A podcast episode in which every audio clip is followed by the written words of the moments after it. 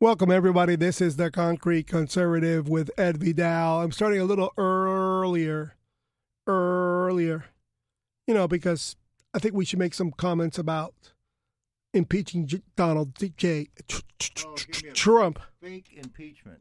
Fake impeachment. So, do you realize how absolutely ridiculous it is to think that the nation's going to tolerate even the thought of impeaching Donald J. Trump?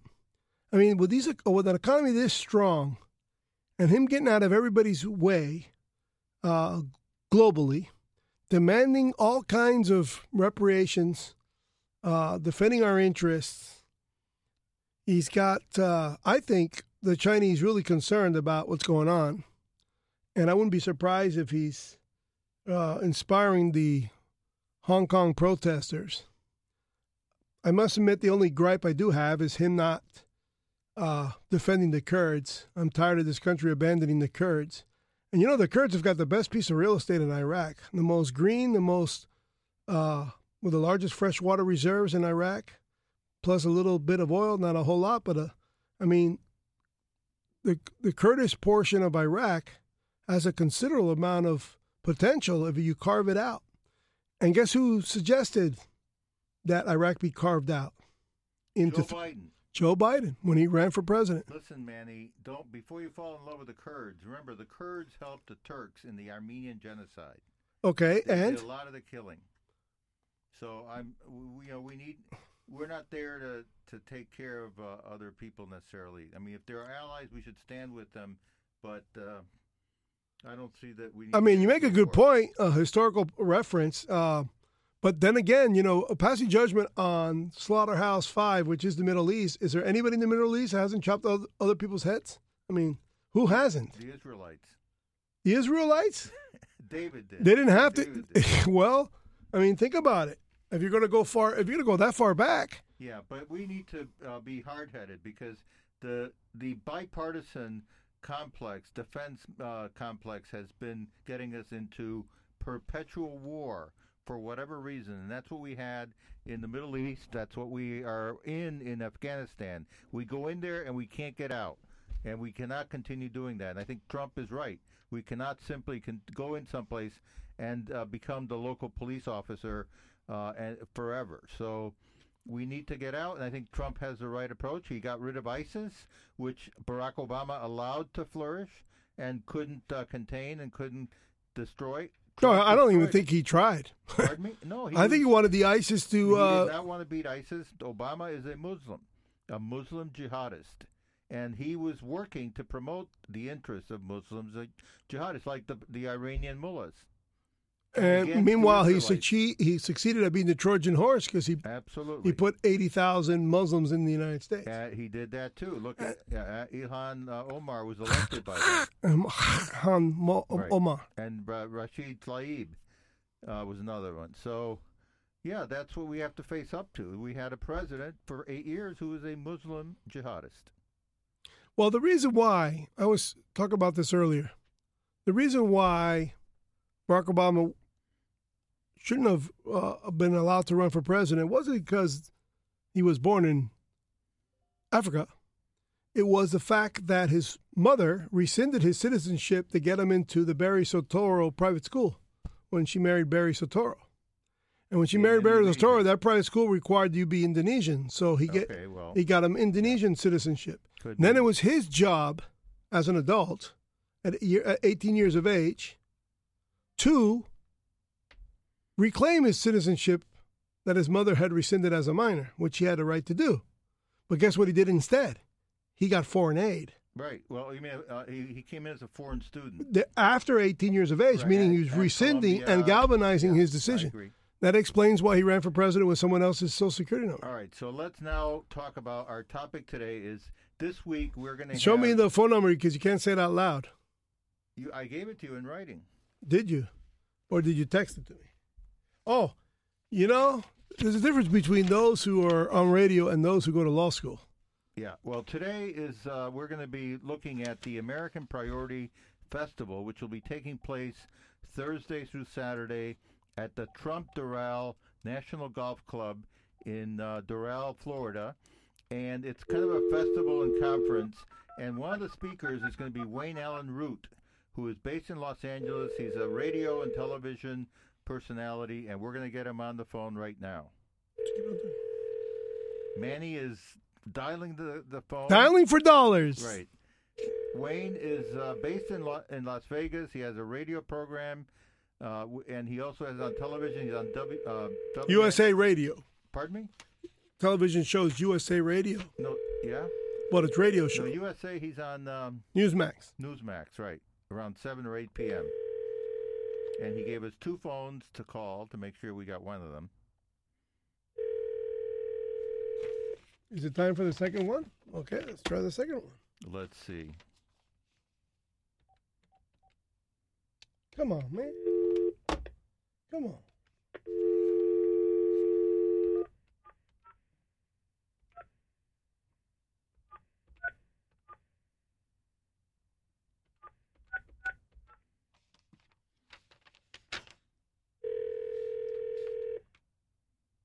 You know, live radio, uh, live radio like this is kind of interesting for someone who's driving the car. Right. But we should tell everyone that there is going to be this American Priority Conference uh, on Thursday through Saturday at the Trump Doral Golf Club. Hello.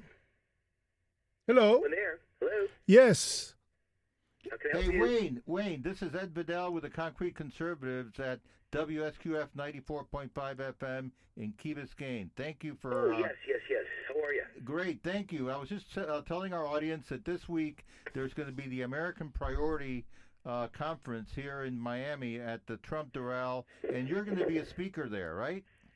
I'm there. I'm flying in on Friday, and I'll be speaking at 11:30 on Saturday morning. And you better uh, hold your hats, baby, because I bring a lot of energy with me. I'm like a hurricane blowing into town. Ah, I like that. I like that. This is um, Mac. I'm uh, I'm Ed Vidal's co-host. What is the gist of your your speech, or are you going to keep it a surprise? Well, I'm going to keep the exact details and specifics a surprise, but the generalities I could talk about. I mean, look, uh, I'm someone who, the moment Trump came down that escalator, you know, lots of people say they were the first. They always loved him. They thought he was great.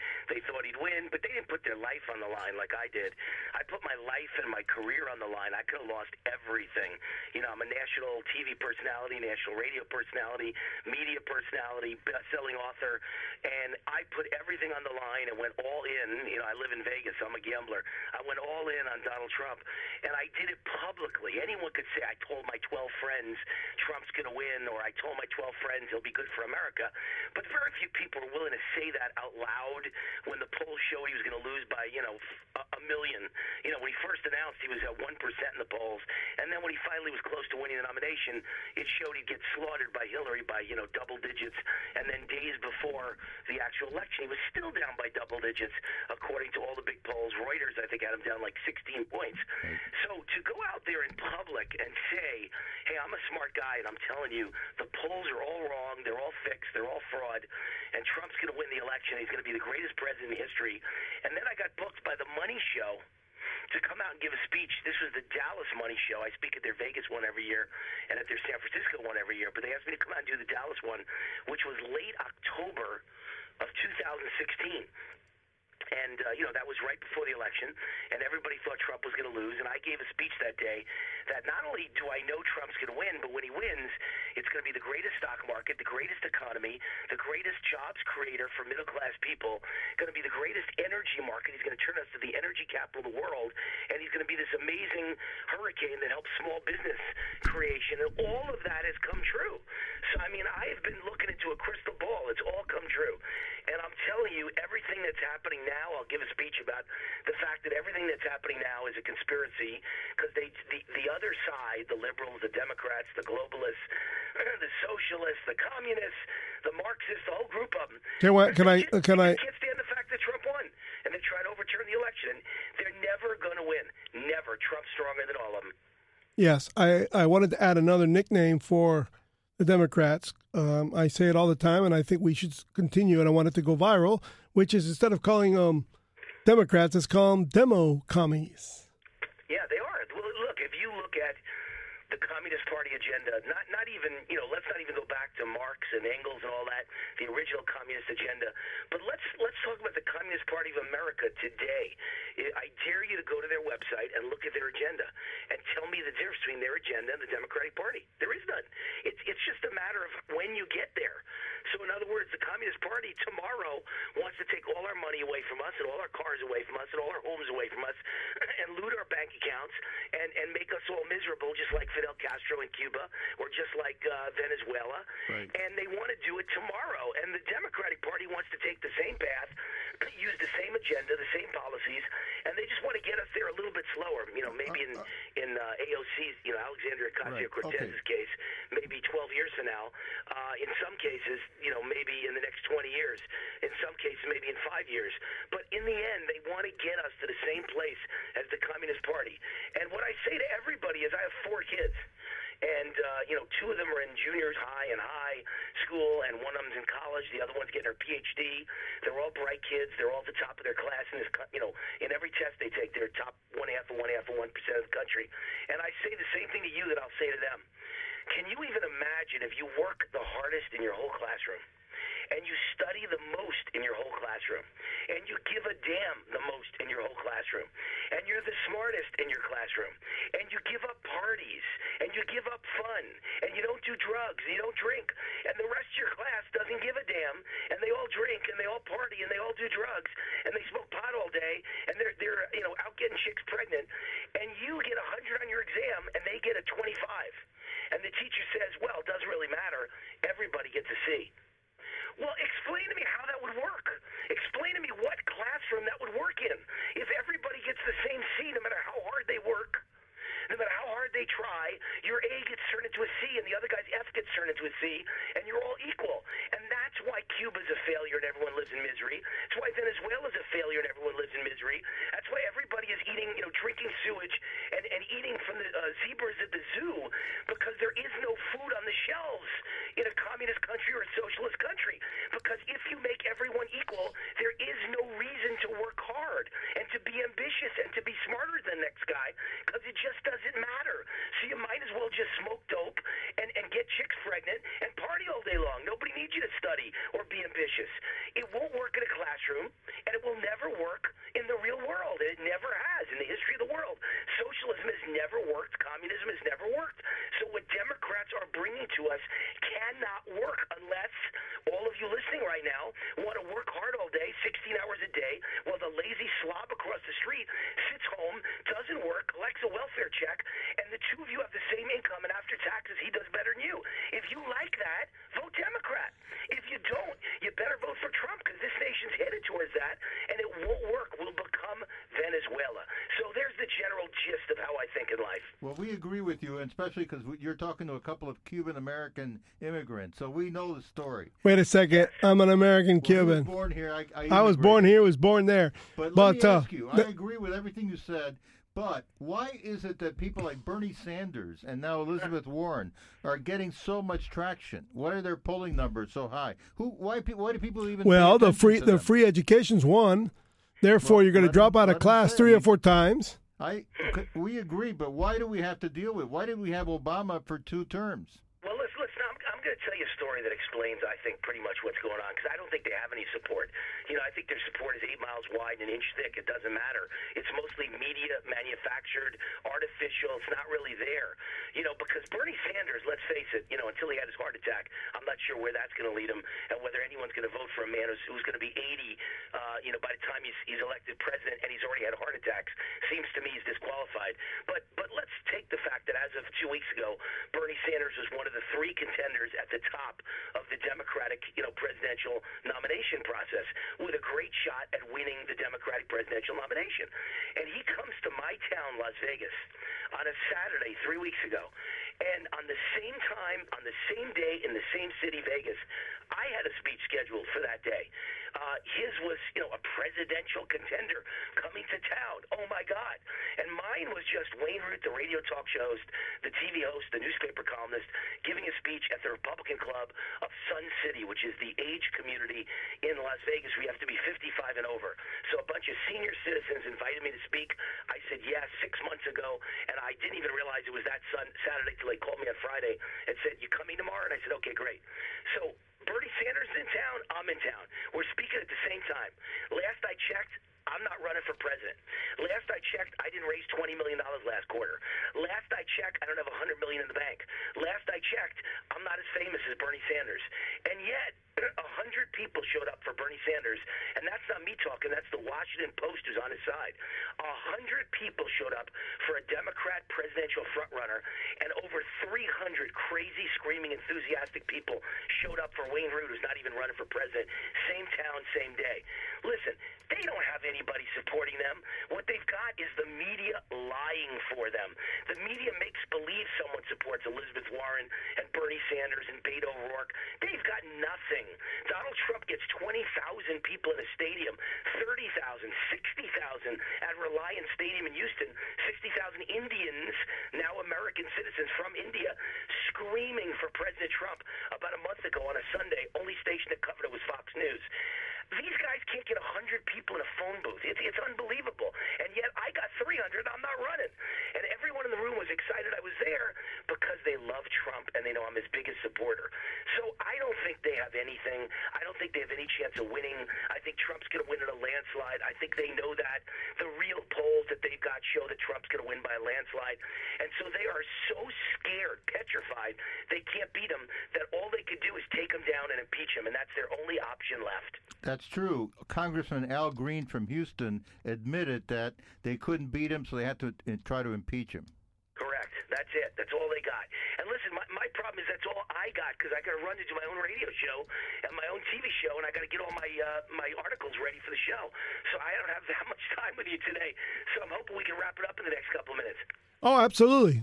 I can't thank you enough for calling. It's uh, you know, you you hit it with a machine gun and you you un you unloaded the entire magazine on our audience, which we appreciate here at the Concrete Conservative because there's no cracks in our in our slab, and uh, we wish you all the best. I think uh, I think you're absolutely right. I think the Democratic Party is uh, a bunch of politically bipolar people who uh, seem to drive down the birth rate of the very group of people they need to fund their social uh, welfare net in the future. So that's how I look at it. They're just bipolar. I call them uh, progressive and virus infected folks. You know, so you're going to be there at 10. Call me war, the warrior, and I'm out there like Trump. Nothing scares me. Nothing makes me back down. And like Trump, I don't back down. I double down. And that's what we all have to think about. We got to. We don't back down. We double down. We know we're right. Stop apologizing. Stop making believe that we should shouldn't say something that's the truth and, is a fact just because some idiot calls it racist. The truth is the truth. It's not racist. It's the truth. If you want to talk about something about death rates in Chicago, you know, you want to talk about uh, mass murder. I'll talk about Chicago, Democrat-ruled city, with mass murder every weekend. It's just not one person killing 30, 40 people. It's 30, 40 people getting shot or dying every weekend at the hands of 30 or 40 separate people. But it's still mass murder, and it happens every weekend in urban areas and inner cities of the United States run by Democrats with strict gun control. So I don't back down. You never taken my guns away from me. You can take them from my cold dead hands. I don't apologize. Call me racist. I don't give a damn. I just tell the truth like my president and let them call us what they want. He's winning. I'm winning. You two are winning. Your show's winning. We're all going to win. Just stick tight and stick with each other. It's one for all and all for one. Never back down. And hopefully everybody listening will come see me at the uh, Doral, Trump Doral in Miami, Florida this weekend. I speak at 11:30 on Saturday morning. Wayne Allen Root, and you can find out about the tickets at AmericanPriority.com. God bless right. you. Amen. And, and stay free. Thank you. Thanks, guys. God bless. Bye bye. Bye bye. That was good. All right, that was. I told you. Uh, uh, I, I think he had some coffee before he called us. That was very I think good. He has coffee all day. and, yeah, you know, and um, natural coffee. these are the things that I've been trying to get Ed to, you know, give us enough time before he schedules all these callers to give us a, on ti- uh, enough time to do these rants. It's, I would love to for you to give me enough time to rant. Yo, you want to rant? and he keeps on giving me like hand signals that let the caller talk and let the caller talk. Wait a minute. well, now you can rant. Go ahead and rant. Yeah, well now what? How many time? How many minutes do I have before the next caller? Well, we don't, I don't know. I hope our next caller Will gonna call in. because he is uh, the or, an organizer. He wanted to call in an organizer of this American Priority Festival that's taking place this weekend at Trump Doral. Well, Wayne just machine gunned us, and I really wanted to ask him if he had heard Candace Owens' speech introdu- introducing Trump the other day at the White House, and he she basically emphasized in a very strong manner what was ailing this country was black on black crime, Absolutely. and she just Well, uh, not just black on black crime. Uh, black, uh, fa- black fathers abandoning their children, black mothers aborting their children at three times the national average, and then black brothers shooting each other. And that's what happens in Chicago, in Baltimore, St. Louis every weekend. And nobody wants to talk about it because it's the fault of the guns. But that's that's who's doing it. And also, and you, if you look at Chicago and other cities like that, the Democrat machine does not uh, prosecute gun violence, gun criminals. Criminals that have used guns are treated leniently because those criminals are their voters. That's those are their constituents, so they go after the guns and not against the people that pull the trigger. And that's why you have a continuation of all this gun violence. But let me tell our uh, listeners, uh, as I've said, there's going to be a, a convention, a conference, a festival at uh, Trump Doral this weekend, and there'll be a lot of good speakers. So let me go through. First one, they have Donald Trump Jr., and he comes with Kimberly Guilfoyle, so he'll be one of the featured speakers. Sarah Huckabee Sanders will be doing a prayer breakfast on Saturday morning at 9 a.m. together with the uh, the niece of Martin Luther King, uh, Alveda King. So that's going to be that's a very popular event. Nine o'clock on Saturday morning. Sarah Huckabee Sanders will be uh, uh, joining in a prayer breakfast. Uh, we have other people. Congressman Matt Gaetz from the Florida Panhandle. Charlie Kirk of Turning Point USA will be one of the featured speakers. He's speaking at 4:30 p.m. on Friday. Uh, Dinesh D'Souza will also be there. He'll be speaking at 1 p.m. on on Friday. Uh, so that'll be interesting. Jason Chaffetz, former congressman, now at Fox News, not a supporter of uh, convention of states, but we can certainly talk him out of it. Uh, he'll be there. He'll be signing. he's one of those who fears the left showing up at the Runaway convention. Yeah, The left, I, that's not very likely, but anyway. it isn't very chance- likely. I'll get a chance to talk to him. Tom Fitton from Judicial Watch will be there. They have been some of the best at getting information, free, using the Freedom of Information Act to get information out of the federal bureaucracy. They really are doing a good job. James O'Keefe will be there. He'll be speaking at 9:30 a.m. on Friday James morning. O'Keefe, did he ever get prosecuted for for No. the videotaping he did of the no, Planned Parenthood? another guy, uh, in uh, California. He's the one that that filmed the uh, Planned Parenthood doctor uh, selling baby parts. And I so- can't. I, I can't. Somehow, I got to find a way to keep you from touching the microphone. okay, I won't touch the microphone. Every time you touch the microphone, the audience is hearing. Pah. Okay, all right. So that's not a machine gun. All right. So let me see what other other people are going to be there. I will be speaking on behalf of. Oh, you should have said that first. At 11:30 a.m. on Friday, they one of the breakout sessions. That's when they pass out the, the Cracker Jacks right before you come on the air, I don't know. No, uh, I'll be. I don't know if I'll be on the air, but uh, Nancy Suits will be there. Keith Bissett will be uh, doing the the technical work, and there'll be other convention of state volunteers there. So you'll be talking on the podium at what time? 11:30 in one of the breakout rooms. In one of the breakout rooms. Yes, 11:30. There's a breakout before lunch. Uh, they have two other things. I, I don't know what they are, but I'll be doing it. The uh, convention of states. We have a videotape presentation. I'll be there answering questions. Runaway convention, building the uh, uh, changing. How the- fast do you think you'll get that question? Oh, I don't know. Whenever it- depends. Uh, uh, you, I'm I'm ready for it. I've In never fact- I've never been in any event of convention of states without it- someone bringing up. Doesn't bring that up. Yes. Okay, well, that's fine. Uh, later this month, I will be uh, be at a Federalist Society dinner downtown where You get to uh, be with all your homies, all my home, all yeah. the old all the old we- attorneys, We'll, we'll go over the the uh, old and grand old the party. new uh, the, the new term for the Supreme Court, and that's always a concern uh, among the people at those events. runaway convention. So I, I'll be ready to answer them. They, do they say it too? There are there are there Birchers in there? No, no, no. It's Federalist Society. I know, but are there Birchers in no, there? No, there are no John Birchers. I think I'm pretty Nobody sure. like hiding. Oh, John Birch that come up with that. They toot that. No, no, and then nobody gets up and says, "Oh, we got to eat the children" or something. like. Eat the babies. Yeah, it's uh, it's quite a thing, man. That's you know, New and the thing is that the Eat the Babies was also very popular in in the, in the 1800s. There was uh, uh, Jonathan Swift, a modest proposal in 1729. He said the uh, the uh, the the Irish didn't have enough to eat, so I said they should eat the. But that was parody. That was you know just no, but there there was an issue over uh, stop breeding low lives and start breeding poor people. well, that was uh, Margaret Sanger who wanted. no, that's here in the states, but in Europe it was very popular to reduce the Well, what population they- the what the Europeans did, certainly the British, that they would just send them to the colonies, like to America or to Australia. Australia. Uh, so we, you know, we welcome all these people here in America, and we turn them into Americans. That's what we've got to keep doing. Yeah, but Keep turning but them into Americans. well, what do you you know what do you do when they don't want to turn into Americans Then like you send them back. like Nicaraguans, Mexicans, Yeah, they gotta turn- Panamanians? They, they cannot be flying a Mexican flag in in uh, Texas like they're. The verdict is still out on the new Cubans. I What's that? I haven't polled the new Cubans to know if they since they get their citizenship so quickly and so freely Well, I don't know. Do I don't think there are that many people coming from Cuba anymore. But uh, since wet foot, dry foot. I don't know. Uh, since 1994, you mean? Yeah, but I know some very conservative Cubans that have come in the 90s. So Well, because they, they were successful in life. Well, yeah, and they were you know they were successful in Cuba. Like I, I met one lady, she's now 75, but in 1991 she was one of about 300 professionals. She's a math teacher who wrote a letter to the United Nations complaining that Cuba didn't have elections and didn't have respect for the rule of law, and she got thrown in jail. She got thrown in jail. This uh, African Cuban lady, math teacher, for uh, complaining, and then after a year, they just let her out and, and send her off. And fortunately, she came here, and she told me that she took uh, food stamps for one month, and then since then she's been working as a math teacher.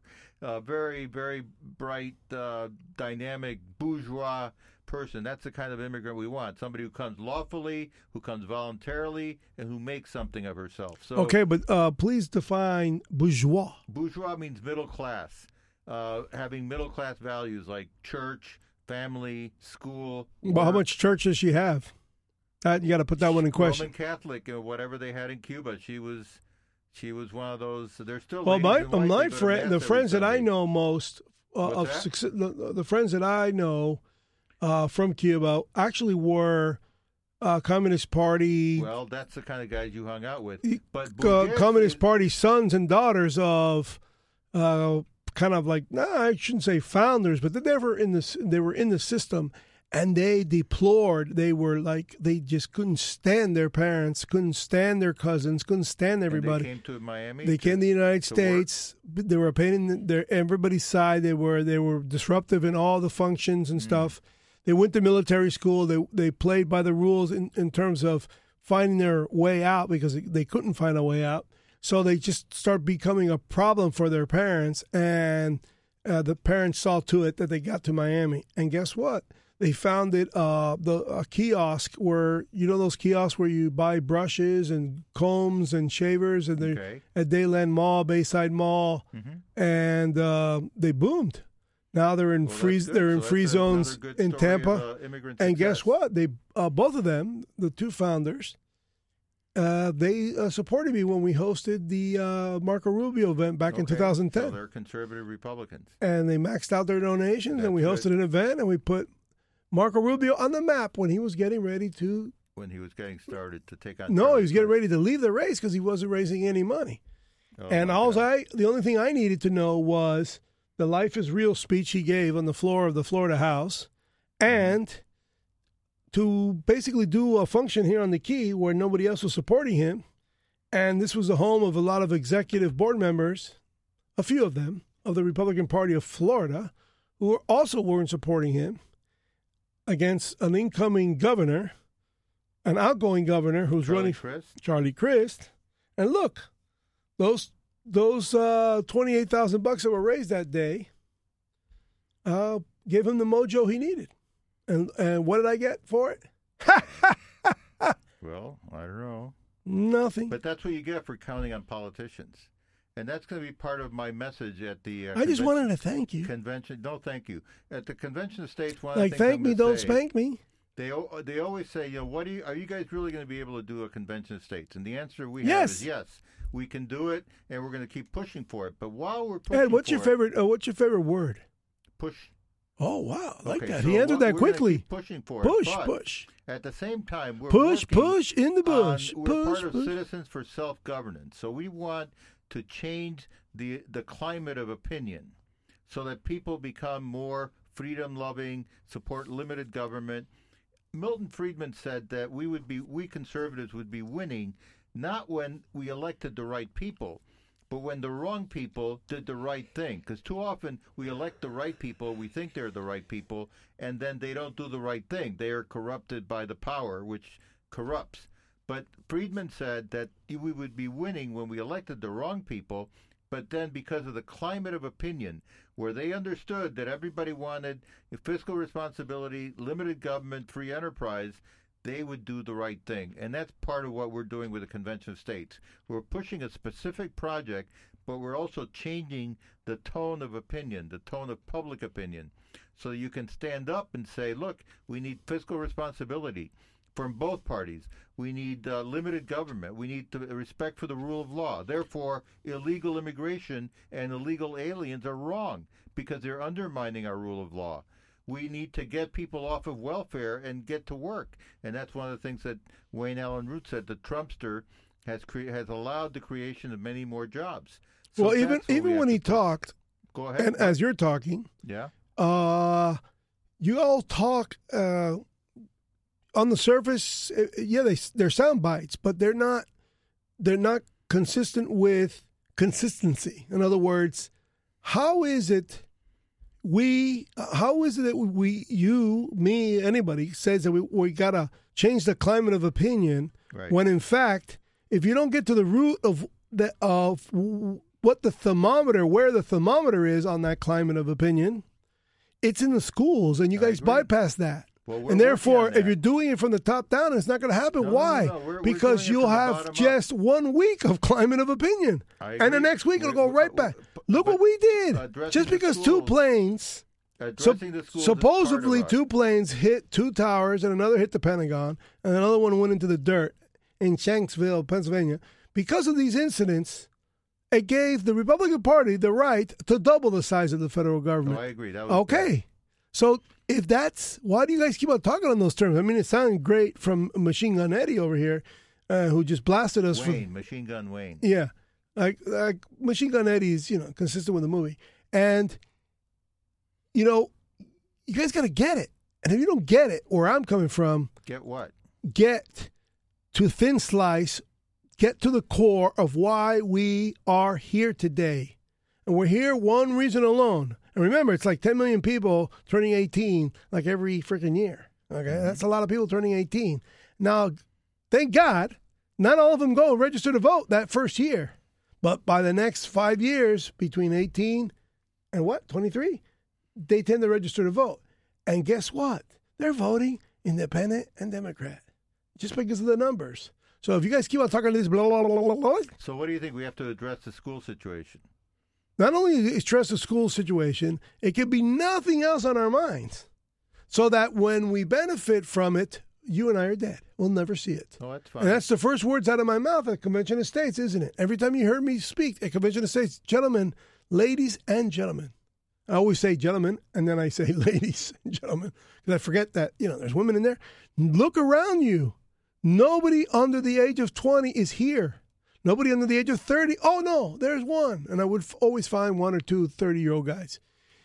They, we are doing this for them. And that's the, f- and I always say in the very first hour. So people associate me with that, with reminder, you're not going to see these benefits. If we're going to get rid of the income tax, guess what? It might be after you stop paying income tax, but you got to get rid of it. And until you realize that what's what's really obvious is those three things have to be repealed. I'm willing to cave on the third, which is the, the Federal Reserve, because I'm worried about central banks failing again, you know. So even though the Federal Reserve is a con, it's a real scam money. Well, mon- we need to go back to uh, sound money, well, uh, how? regardless of whether we have a Uh, Fed You got to put your hands into the industry of gold mining Yeah, industries. Yep, yep. Those people are going to lie and tell us all kinds of stories of what kind of gold they found, just like the De Beers do with the diamonds. Think about that. It's a very good comparison. Only I ain't making it here on the concrete cuts. Right. At WSQF 94.5. I think we haven't even said that in this hour. You're listening to WSQF 94.5. This is the FM. Concrete Conservative Show with Ed Victorious Vidal and Mac on the Rock, which is yours truly. I'm telling you, think of what the De Beers family has done to the diamond trade. If we go back to the gold standard, who is going to be that party that controls the gold mining in this country? Only to find if out don't have a gold standard, then how else are you provide an anchor for the currency? the consumption tax will do it organically based on taxes broken down not on the sale of all goods. Certain taxes for certain goods go to certain departments in the federal government. And you have to stop grabbing your microphone. I know that the microphone looks like something, but doesn't mean you can be grabbing it all the time. Those days have passed you, Ed. You're no longer 13. You can't be grabbing the microphone anymore. I know you want to, but just lean in and talk. It's not going anywhere. I want to remind you, really, that you have to reinvent the United States. You can't reform it. To reinvent it, because only because there's new people coming who don't know what the origins of this country were because it was stolen from their textbooks. This is the point of it. And Mr. Wayne Allyn Root, Machine Gun Eddie, blasted me. Uh, I'm not motivated to go to the Doral this weekend. I don't know if the thing is that it's my birthday. I should treat myself to this, shouldn't I? What better what better thing to do than to be with Ed in one of the sideshows? Ed's probably gonna have all the, the mavericks and rebellious people listening to Convention of States. And what are we serving? Kool Aid or what? Because that's what they're going to accuse us of serving the Kool Aid. Well, we're also going to have uh, other people there. Brandon Straka from the Walkaway. He's a homosexual who's walked away from the Democrat Party. Dana Loesch, who is Dana's going to be there? she's Second Amendment spokesman.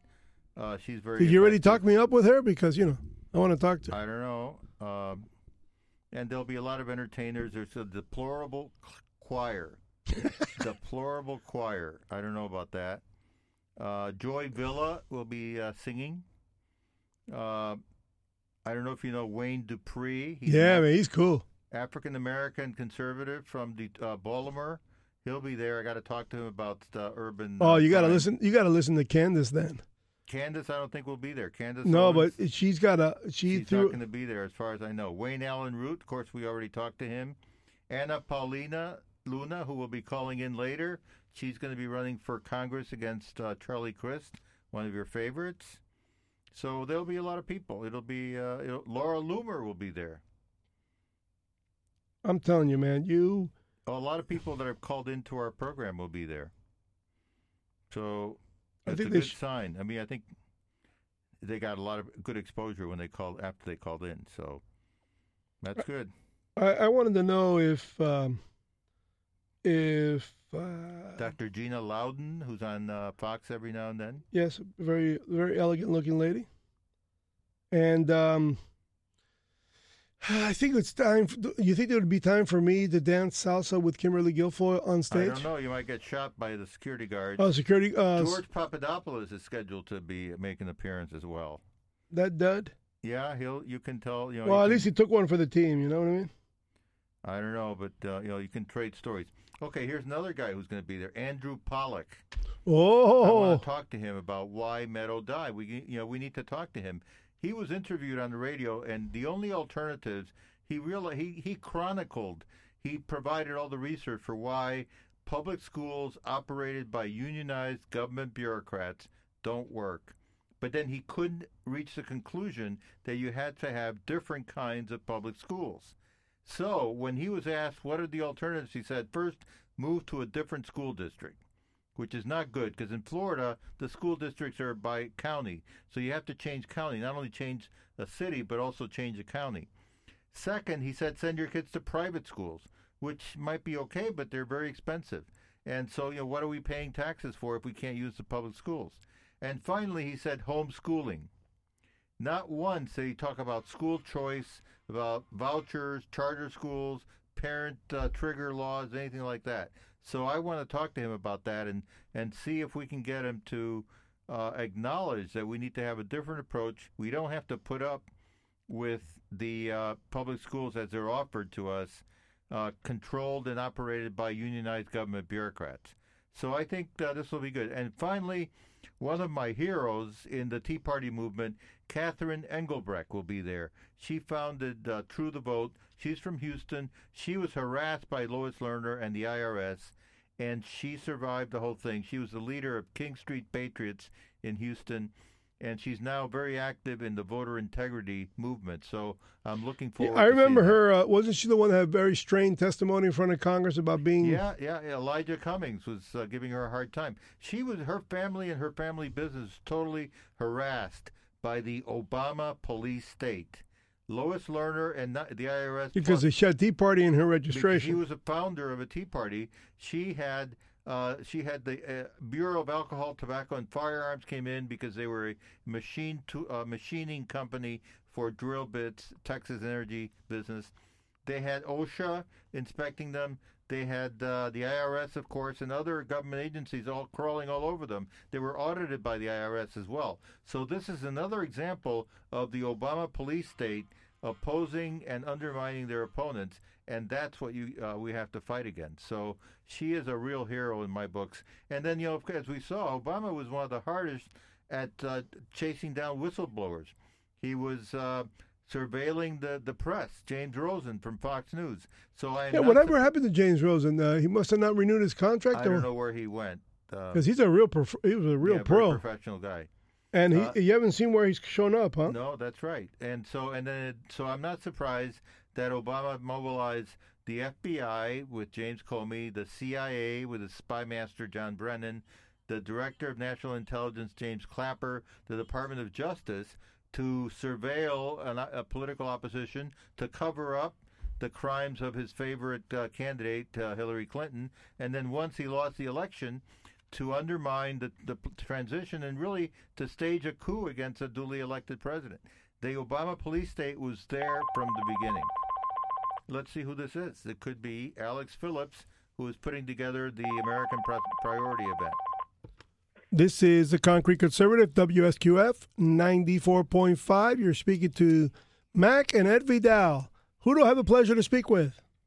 Hey, this is Alex Phillips from American Priority. Thank you very much for calling. Hey, yeah. Alex, how you doing? Pretty good, pretty good. How All are right. you guys doing today? Good. We we're uh, we're featuring your conference uh, that you're having in Miami this week, so maybe you can tell us about it. We already had Wayne Allyn Root, who is loaded for bear. Wayne is loaded for bear. Yeah. So this is a, a conference we're having in Miami this week. It's called American Priority Festival and Conference, and we had that festival part of it because we're going to have some fun as well as learning some new things and some old things. And we're going to teach people about grassroots organizing uh, from the leadership organization, leadership uh, people that are going to have their uh, classes on grassroots training. We're going to have uh, a lot of speakers. We're going to talk about a lot of issues. Uh, but we're also going to have some fun. We have a golf tournament on Thursday to raise funds for the American King Foundation and for Walkaway campaign. Uh, it's going to kick off in the morning on Thursday, uh, and then that evening, the conference kicks off with uh, various speakers, and then we're going to ease into uh, some more festival activities with some MAGA comedy from some great people like Terrence Williams and Evan Sayet. We're going to have the Deplorable Choir do some singing, and then we're going to have a nightcap with Robert Davi on Thursday night doing his Sinatra performance. And then All the right. next morning on Friday, we kick off with uh, speakers and panels the uh, entire day, book signing activities. Uh, and then that evening, we're going to split off in two different groups, and some people are going to have uh, a movie premiere uh, called No Space, uh, No Safe Spaces, which is a, a screening of a movie coming out next month. and then uh, another part of the group is going to go off to uh, a party uh, yacht uh, in Miami. and then we'll be back on Saturday morning with uh, Sarah Huckabee Sanders uh, doing a prayer breakfast and uh, more speakers and panels the rest of the day. So who gets picked for the part for the uh, the party boat? I'm sure that uh, is there Well, a I waiting think list? that's for the VIP speakers like uh, Ed Vidal, Oh, the speakers get to be on the party boat. right? Yeah, so we've got we're going to have some we have some VIP speakers and VIP attendees. Now on on Friday night, uh, Friday uh, evening, uh, the speaking uh, speakers are going to kind of uh, focus on a lot of issues related to free speech, big tech, censorship, uh, and what's going on with voter fraud. And then we're going to kind of cap off the speaking with uh, Donald Trump Jr. Great. Ah, I can see that. All right, so he's gonna he's the uh, the uh, the game buster. Yeah, you you have really good. Uh, we're going through a lot of the, the speakers, and uh, you got Christian Toto. He's from Hollywood. He covers the Hollywood scene. Yeah, we actually have quite a few people from Hollywood that are going to have a panel uh, and talk about. We call it the red carpet censorship, and that's basically, you know, anyone that's in Hollywood uh, that decides they want to be a conservative or not follow along with the liberal points of view, or I like to call it just be practical and sensible, um, gets shunned. And so they're going to talk about some of that and how they've had to struggle uh, through that issue. Okay, so uh, tell us a little bit how, how did, uh, what's the metamorphosis of the Priority Summit? Uh, how it how, how did it come to be, and why did you choose Miami? Is is this uh, uh, the first or the or or one of many? Give my audience some idea how, how it all began. Our first event was in D.C., and basically, um, I come from uh, the internet industry, and so I understand uh, the internet industry from you know all the way back to dial-up days, and, and I've seen how it's grown uh, and how it's evolved. And the biggest concern that I have right now is free speech, and to me, free speech is the number one priority because without our ability to speak on issues and talk about our positions on stuff, you know, basically legal kind of com- conversation online. Um, you can't decide, you know, what to do. Government doesn't know what's going on, and I, I've become very concerned about this. Censorship of conservatives is becoming a, a hot topic, obviously.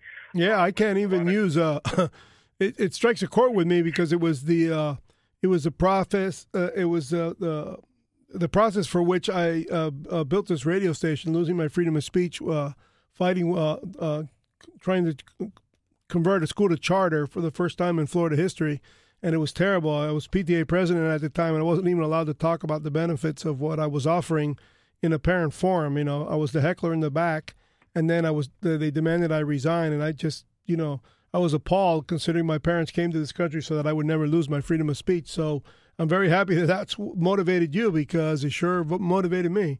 So what I lost for I lost my speech for one mile, and I bought it back with this radio station for ten miles. So only in America. I hear you. I hear you loud and clear. So w- w- what we do, um, so some of the philosophies that we have, of course, focusing on free speech is sort of multifaceted. So one, of course, we talk about the issues of free speech. We talk about the, the technology that's being used to suppress free speech.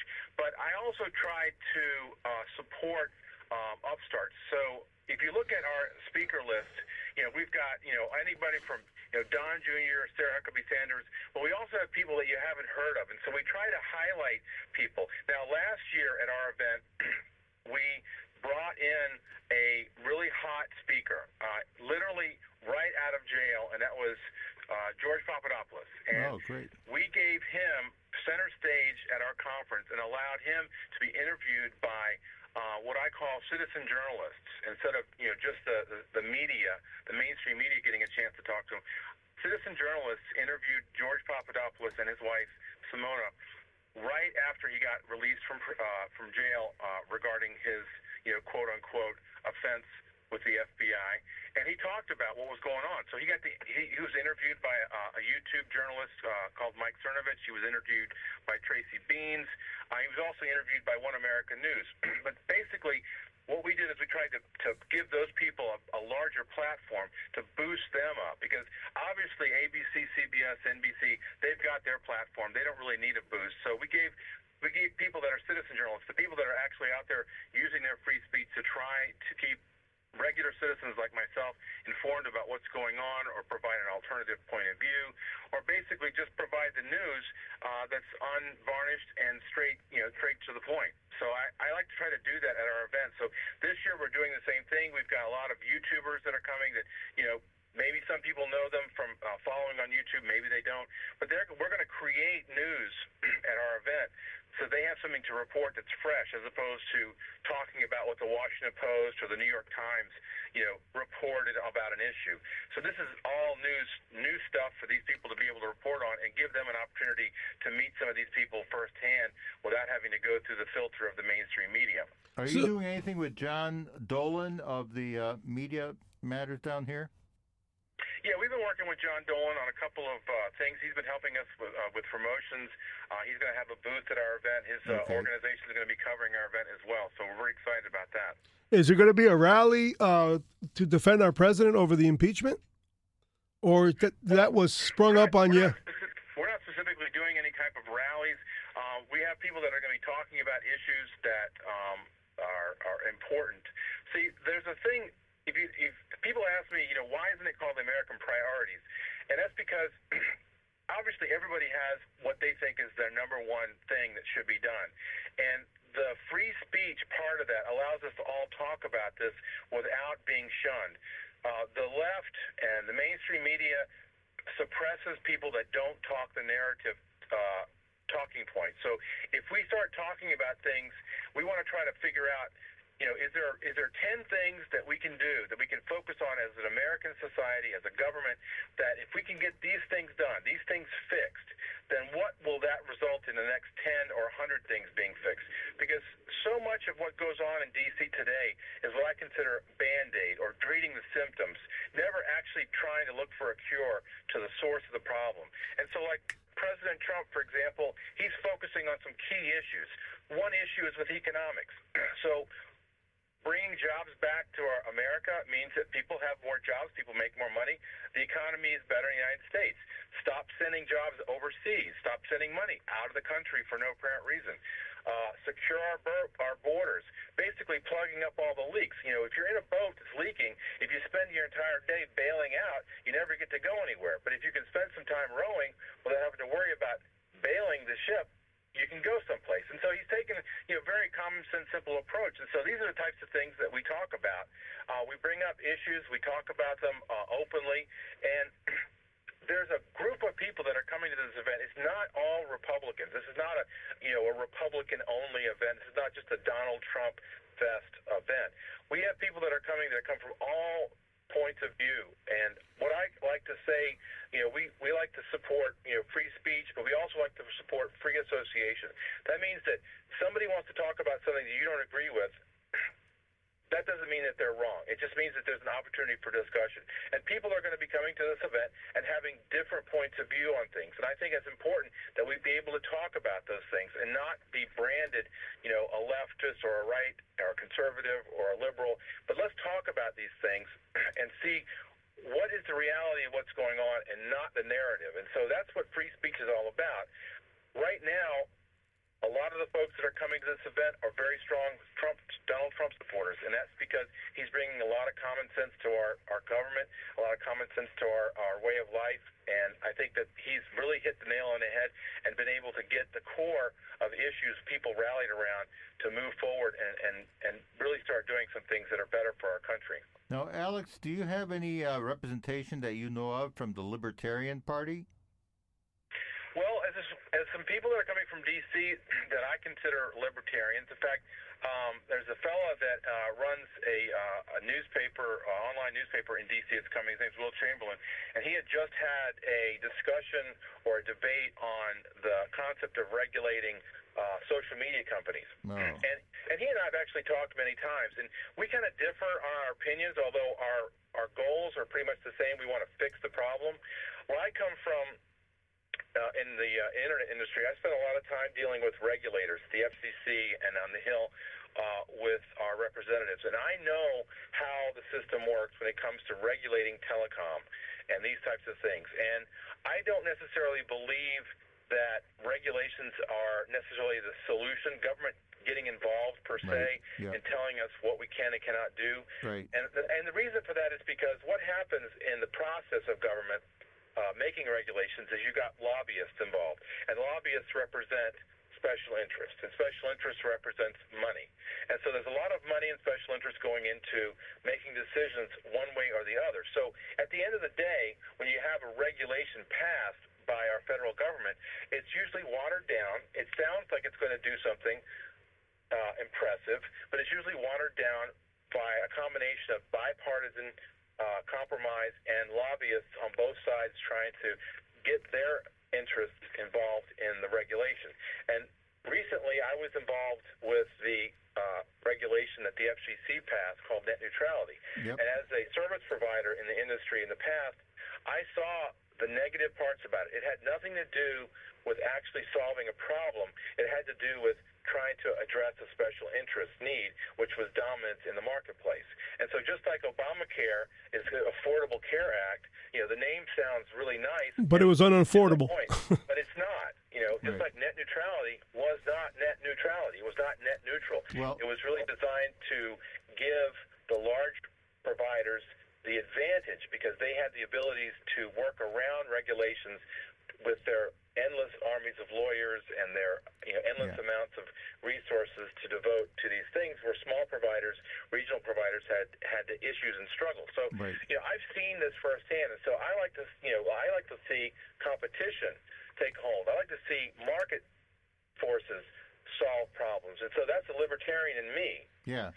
Um, you're right. And so you know, this is this is the debate that we've had, and so, um, but we're going to have lots of debates and, and offline discussions. So people are going to have uh, the ability to hear from you know Tom Fitton about what's going on with Judicial uh, Watch voter yeah. fraud, and then later on they'll talk about it. And sometimes some of these people will go, you know, some of the VIP attendees will go have uh, one-on-one discussions with Tom to see what's going on, or um, some of the other speakers that are going to be. We've got some people that are going to be talking that are that are really in the weeds on some of these things way deeper than most uh, most Americans want to be, but would like to know more about.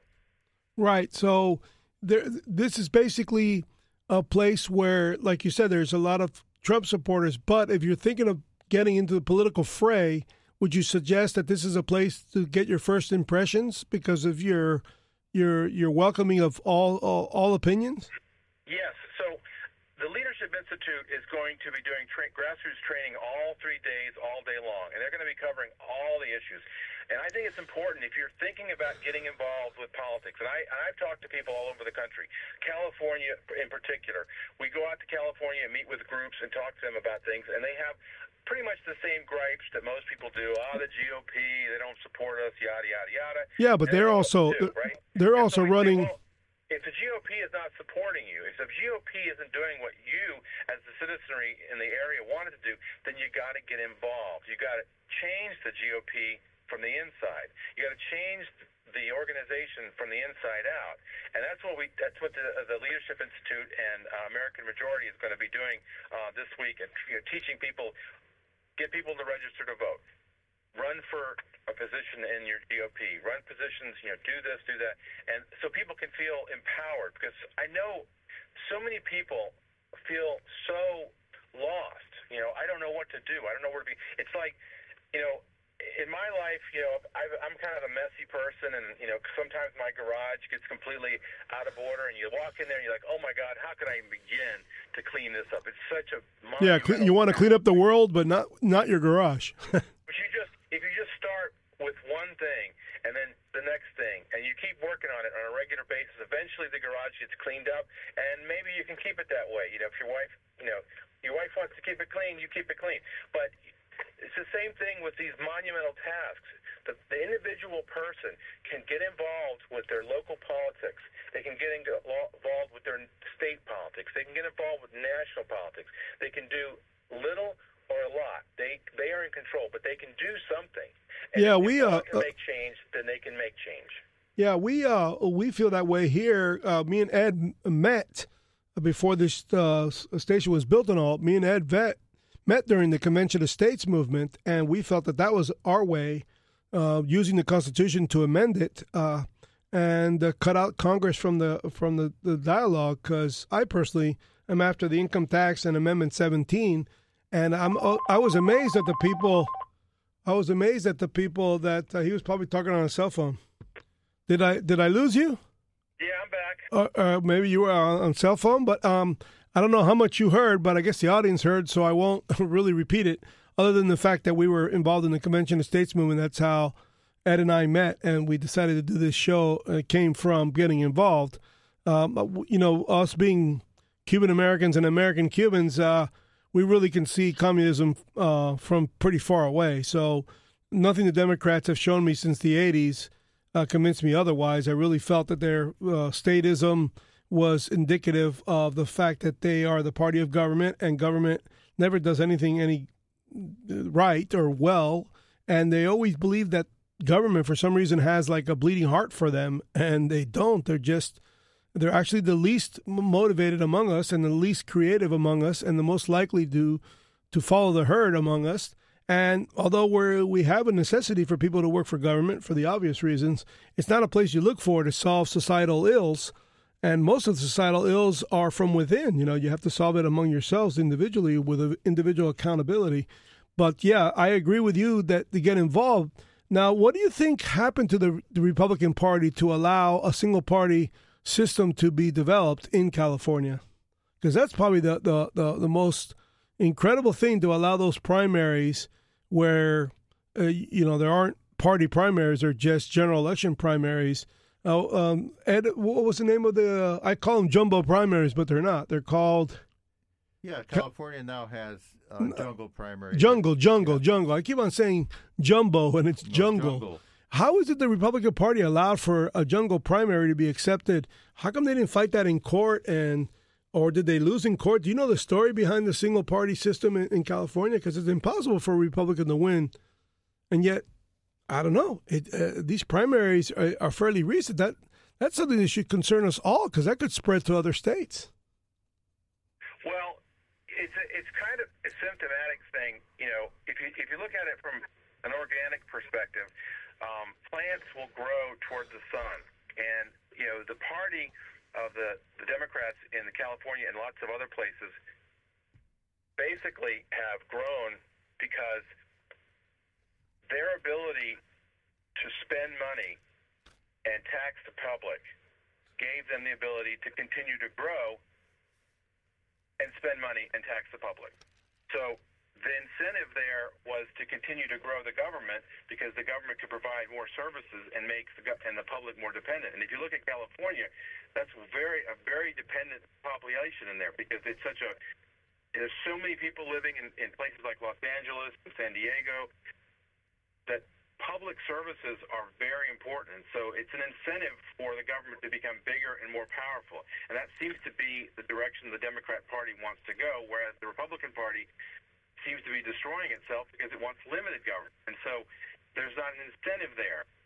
But I think that you know the public needs to realize that you know that this direction is not the way to go. We need to make more balance. We need to be a little bit more bipartisan. We shouldn't have one party dominating the other. I think it's very important that, that we do have a very balanced bipartisan system, and I think that, that it does allow for uh, different opinions to be discussed and different ideas to be tried. If they fail, you go to try something different.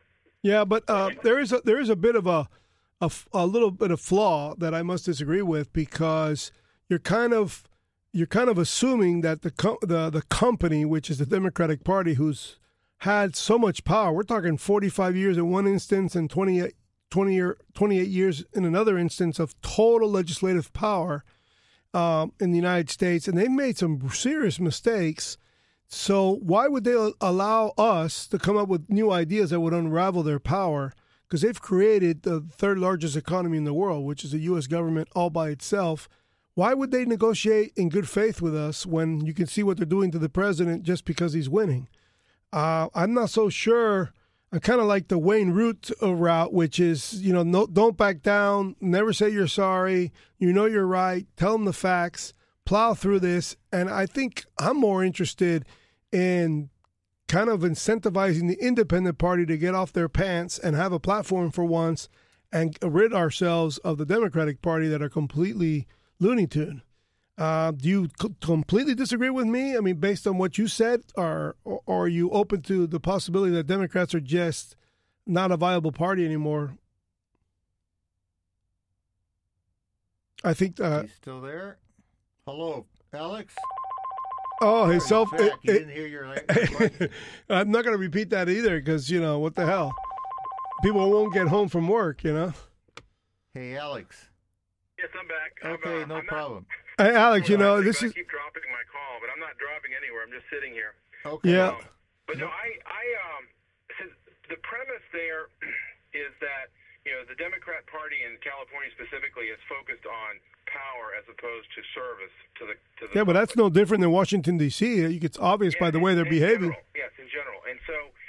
So when you when you take that the, that you see that these extremists that are now taking the power that they've got to try to create you know extreme situations that really are not balanced and good for the country. And so that's one of the things that we have to kind of watch out for. But I think that um, if we can try to get people back in power, get some things going on in California and some of these other larger uh, states that have you know significant control over the vote in our country, uh, we can probably start seeing some more balanced policy on both sides because I, I don't really like to see any particular one party have dominance over the other. And in fact, it would be great if we had a more balanced three party system because I think there does need to be a third party, the independent group.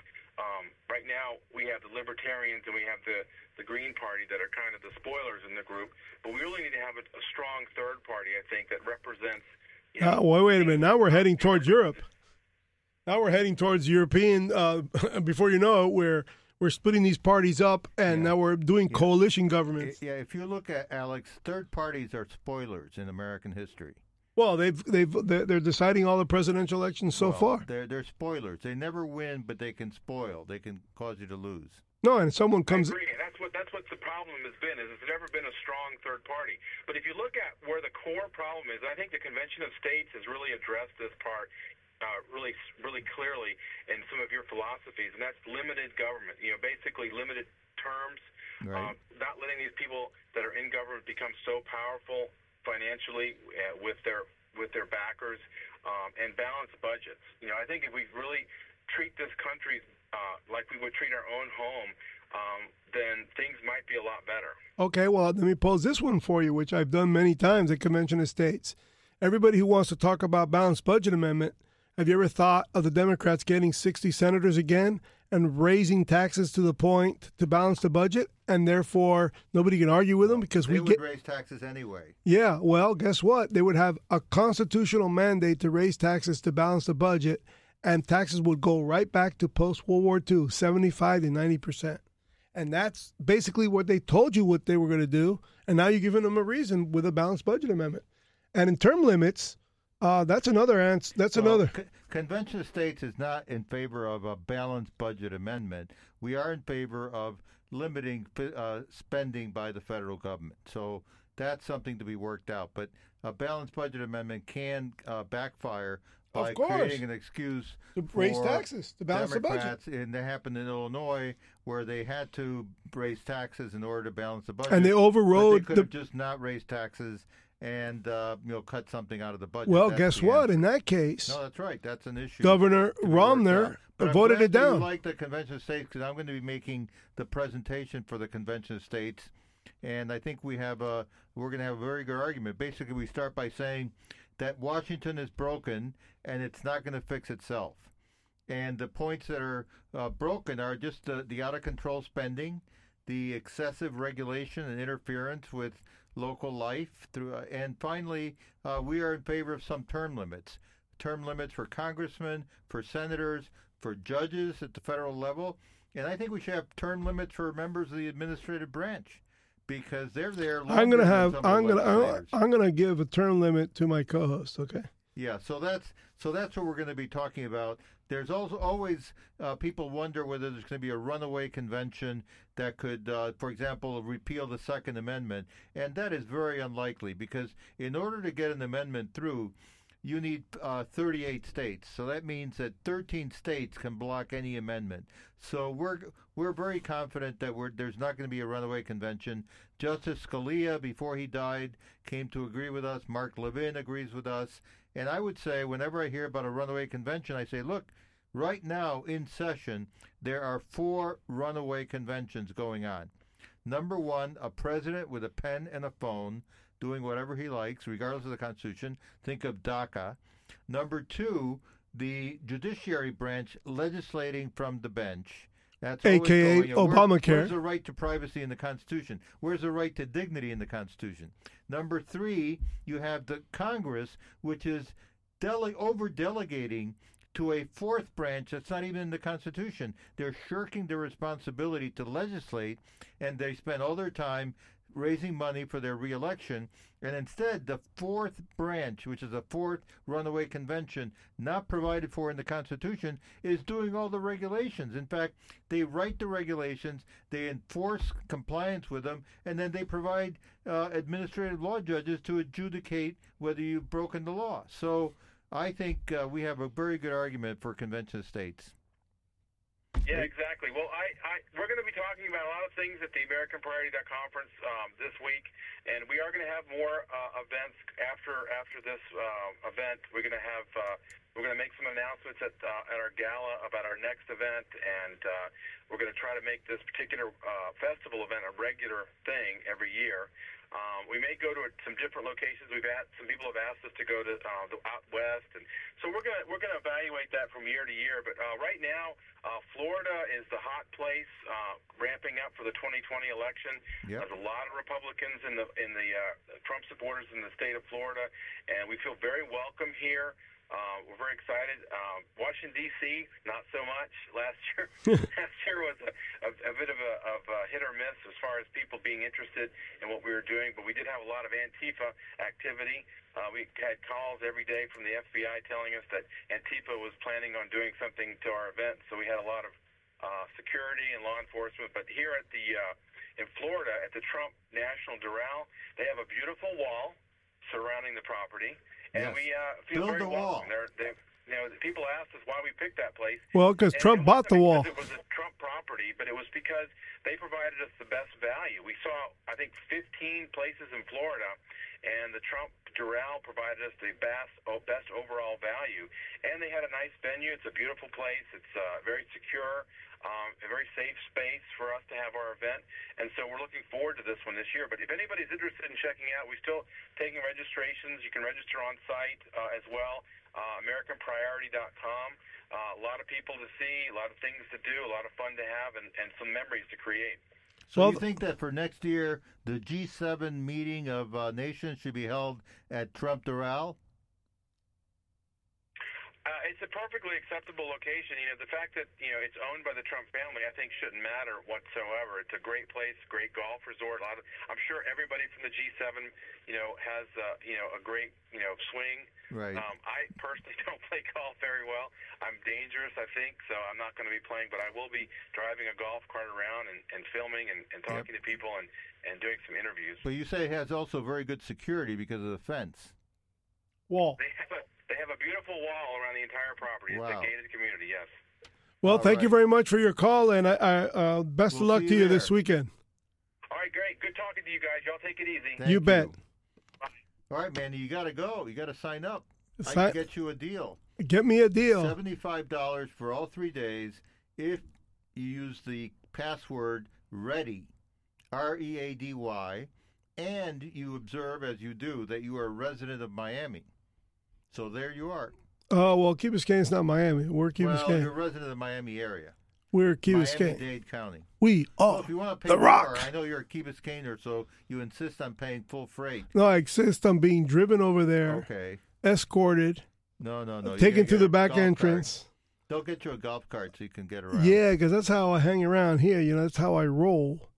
All right. So now that you embarrass this radio program with your insistence on term limits, No, how are you planning to fix that? Because you are so wrong. All There's of you a are. place for term limits. Yeah, uh, judges. That's it. Yeah, judges. There not you go. congressmen, not senators. Well, with the uh, well, now wait. You know what the, me- you know the senators were being mediocrity out there and waiting in the in Florida elected- alone. If the senators were elected by the state legislatures, then I would it would be less of an Term argument. limits has gotten the parent trigger law In not Florida, amendment in not the whole 23 years Be- because of term limits. No, you don't not. You mean understand. that law, the It's a- empowerment law. in Yes, from 1996. in- From 1996, Six. nothing happened until 2010. Why? Because everybody was termed out.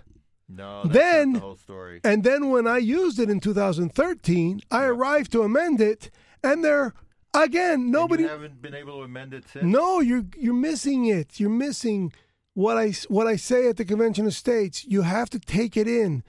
Remember the name of the radio station? Blink Radio. You need to thin slice your thinking. Okay. Always break it down. Malcolm Gladwell. The book is called Blink, as in Blink Radio. I call the station Blink Radio for that reason. Anybody who wants to read the book, I would love to sell it to you, but you know, you got to go to Barnes and Noble. Blink Radio, okay? You go in there and you understand what I mean by thin slicing. You have to think and stop talking rhetorically, talking just to reply or talking just to rebut or just talking for the sake of talking. No, talk to inform because you are thin slicing. When you turn people out, granted, I'll give you the fact that once a name is branded, they can run forever. It's very hard to win uh, a reelection. Right. But at the same time, they have to be given an incentive or they have to reach milestones to run for reelection. Why don't we qualify them to run for reelection? How about attendance records? Hello, That could be. thin slice. Because if So you how turn, are you going? How are you go, coming along and getting these things adopted? I'm on- I'm just going around shouting off, blaming people like you. In other words, if I come up with the idea, someone has to grab the idea and make it happen. Why? Because I already did my part. I came up with the idea. Because if I lobby my own idea, guess what people do to the they kill the messenger. Why? Because it's self-aggrandizement. No one likes the guy who generates the idea. They only like the idea and they're upset that they didn't come up with the idea. So they're more likely to attack the messenger. How do, how do great ideas come to being? Other people embrace them. Hello? I only know of one exception of where the idea came came to fruition. And the idea behind Google. Those guys really marshaled in, found the money, and made it happen when no one else will.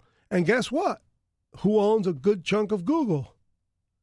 Stanford Endowment owns a big portion of Google worldwide. A percentage of Google's earnings go to the Stanford Endowment because Sergey Brin and his buddy, I forgot his name, uh, went to Stanford and said, Hey, we graduated from this school, you know. Uh, SBA told us a pound sand. Invest in us. Um, uh, what's his name? Um, ran against Bush. Uh, what, uh, Ross uh, Ross Perot told him to go pound sand. Why don't you guys put up some money? They put up a whopping one hundred million dollars. How about them apples? The Stanford Endowment. Now, tomorrow, when you and I are in our grave, Mhm. you'll see that the Stanford Endowment will be larger than the than the Harvard Endowment. Mhm. Going back to term limits, don't you see that when I arrived in 2013 to amend that frickin' Florida Parent Empowerment Law 100233 Clause 3B, they were soliciting, advocating, and lobbying for the second legislative year a petition based parent trigger law because of term limits. Nobody knew that the ballot based one was law already. That's that, that, that's no excuse. Just because people are term limited doesn't mean They have no knowledge of what passed in the past. Oh, so that means we don't know the history. So did they know that we have a Declaration of Independence? I do know that you're far as hell away from the ra- uh, from the Did they know that we have a Constitution and a Declaration of Independence? I bet you That they, was- they didn't know who they- signed it, who passed it, about it. and they didn't know Just about the Bill of Rights. Just because you, they, uh, they were not in, in the state legislature when the statute was passed is no excuse for not knowing the statute was passed. Oh, oh, fine, but because of term limit, it was so. and a person no, like me, no excuse for that. okay, You can't just say, "Oh, I, I you know, the world." I just elected." nailed the uh, the nail in the coffin for, how, for the stupidity of term limits. It breeds mediocrity in a massive system that is our 50 states.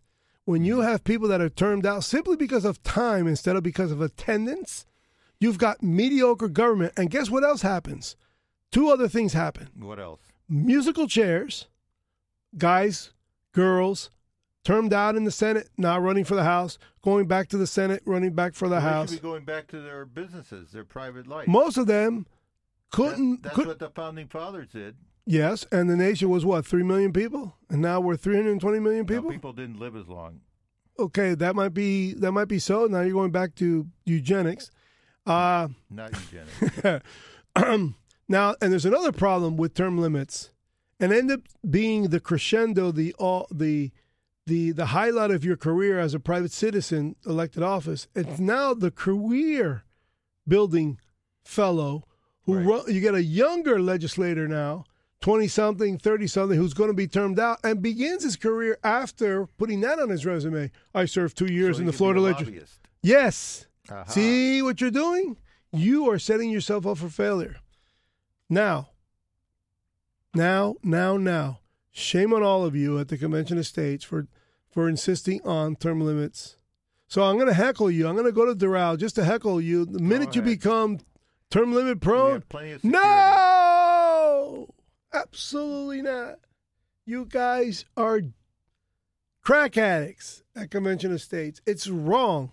Now I understand that you can have Nancy say it from the from the from the upper stands. Term limits, term limits, term limits. But don't don't dare me. That's all I can tell you. Now your day is what Saturday? No, Friday at eleven thirty. Are they going to let you speak again on Saturday, or no? Or they're testing think so. Saturday, I'm going to go to the uh, prayer breakfast, with Sarah? and there'll be a lot of other. Yeah, there'll be a lot of other. Like uh, Wayne Allyn Root is speaking on Saturday morning at 10 11:30. So that should be interesting. It'll be two full days of uh, a lot, lot of stuff going Now, on. why didn't you plug our station when a gentleman here, uh, Which uh, gentleman? Mr. uh, Um, Alex is. uh, I'm going to plug it when I'm there. no, I'm talking about plugging comp tickets for me to get there, so I can go as a Oh, Democrat. want- oh, I don't. I know wanted free that. stuff. I wanted to be I didn't- Democrat. I didn't do that.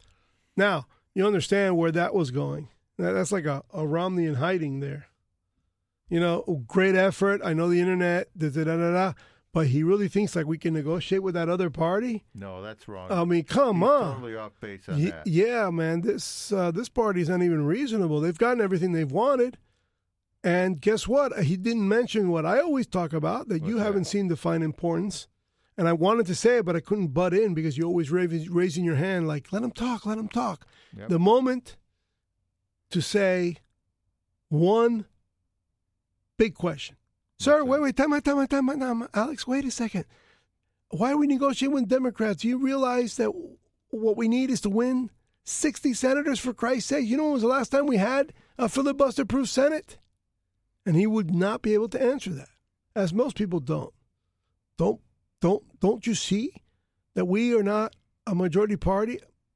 Granted, we haven't earned it because we continue with the small government, limited government, da da blah blah blah blah blah, blah, and then we create the Department of Homeland Security. Yeah, that was totally Ah, wrong. So, yeah, yeah, the you know, biggest government bureaucracy in the world, in in America, anyway. yeah. Page eighty-six in thefiscals.com, the book I wrote to reinvent the United States. By the way, it's coming along. We're almost done, and we're gonna please Ed Vidal, and he has to buy six thousand copies Of what? Of the uh, the fiscals of the Fiscals, the When it comes reinvention out? of the ve- reinvention of the United well, States. you know what I'm going to do? I'm going to go over to Books and Books and ask them to have an author event for you. Uh, aren't you trying that with someone else? Why yes, I'm not having much luck. See, so what the chances are McClay. they don't want anything to do with him. They don't want to. They they're so far to the left. They don't want anything to do with any centrist or conservative. So ima- imagine my book. My book will they'll be burning burning them outside. Well, we need. Well, so we need to find a place where we can have. A Come on, I coined. I coined the phrase democomy and progressive virus in the book Okay. within the first page. first page, right after the table of contents. I'm telling you, I use we'll this. have to find. Is there some place where we could have a uh, a book event? Yeah, at a fire station. The fire station. Where is that? Yeah, so uh, just a fire station. How about That the, way uh, going to hose down the protesters right away. museum- Museum of the uh, uh, Cuban diaspora in America. Is it, do you know? Are you familiar with that? Would that be a good place to have? right there on the in the in the Five Points over there on Coral Way and Third Street. That would be a nice place. I feel very homey there. All right, so let's see if we can have a book event sponsored by WSQF ninety four point five FM. See, look at that. Can you believe that? Is that self is that self aggrandizement or what? No, that sounds. You know, you you'll be. Uh, you'll be I remember my goal is six thousand books You can because if my autograph. book if my book were to sell six thousand, I would beat Jeb Bush by one book Oh my gosh! because you know he sold five thousand nine ninety nine. So if I get to six thousand, I beat him by one book. And I always you, told you Jeb autograph the books, right? I'll have Jeb the people autograph the books because it's it's you know I told Jeb Jeb I'm going to write a book and it's going to sell more than yours, and he cracked up. And what can I tell you, man? I it's I'm in a situation where I find most of you all just rattling off a bunch of catchphrases and talking points, but you don't thin slice. I don't understand why you don't want to thin slice. What do you mean thin slice? Get to the heart of the matter. Get to like he said it.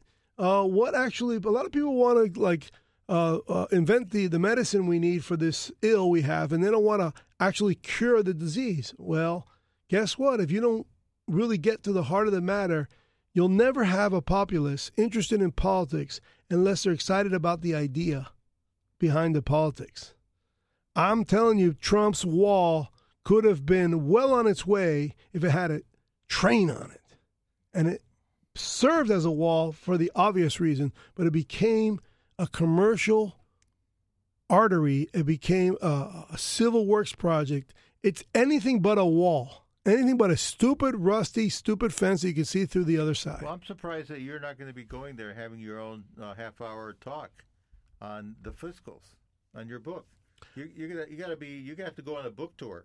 I understand, but Next guess year- what? I would need a public relations firm. I would need people I talking.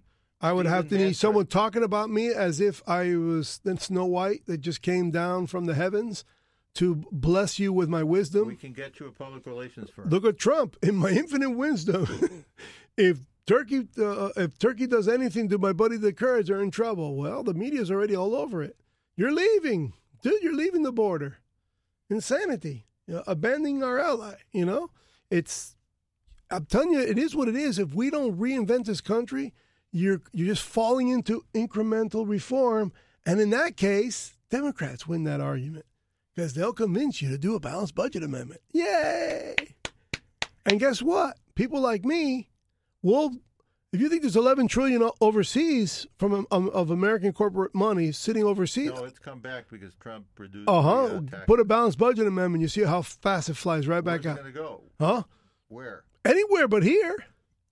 Well, other places are worse. No, China won't tax you that high. Well, Those commies, those commies will say, "Hey, ah, well, well you're wonderful. America? America is such a big country. We're such a small country. Uh, keep your money. Uh, why does Walmart deposit so much money in China? I have no idea. Hell, you can. Uh, you know what's very appealing uh, these days? Eastern Caribbean currency, backed by the pound sterling. That currency could take off. What do you mean Eastern Caribbean? Where in the Caribbean? Anguilla. Oh gosh, Ah. those islands don't even exist after these hurricanes went No, over. no, that's remember that's farther south. That's uh, farther. It's far away from Puerto Rico. They do Hmm. get hit, but they're giant rocks floating in the middle of the sea. They're very high up. Um, their waves, you know, just brush up against them. They don't. I, I wonder what this storm would have done to a place like Anguilla because I've been there, and it's just a big rock, and it's got uh, sheep and some bushes. It's got an Ace Hardware. That's what I went to go. Right. s- I went to go see it.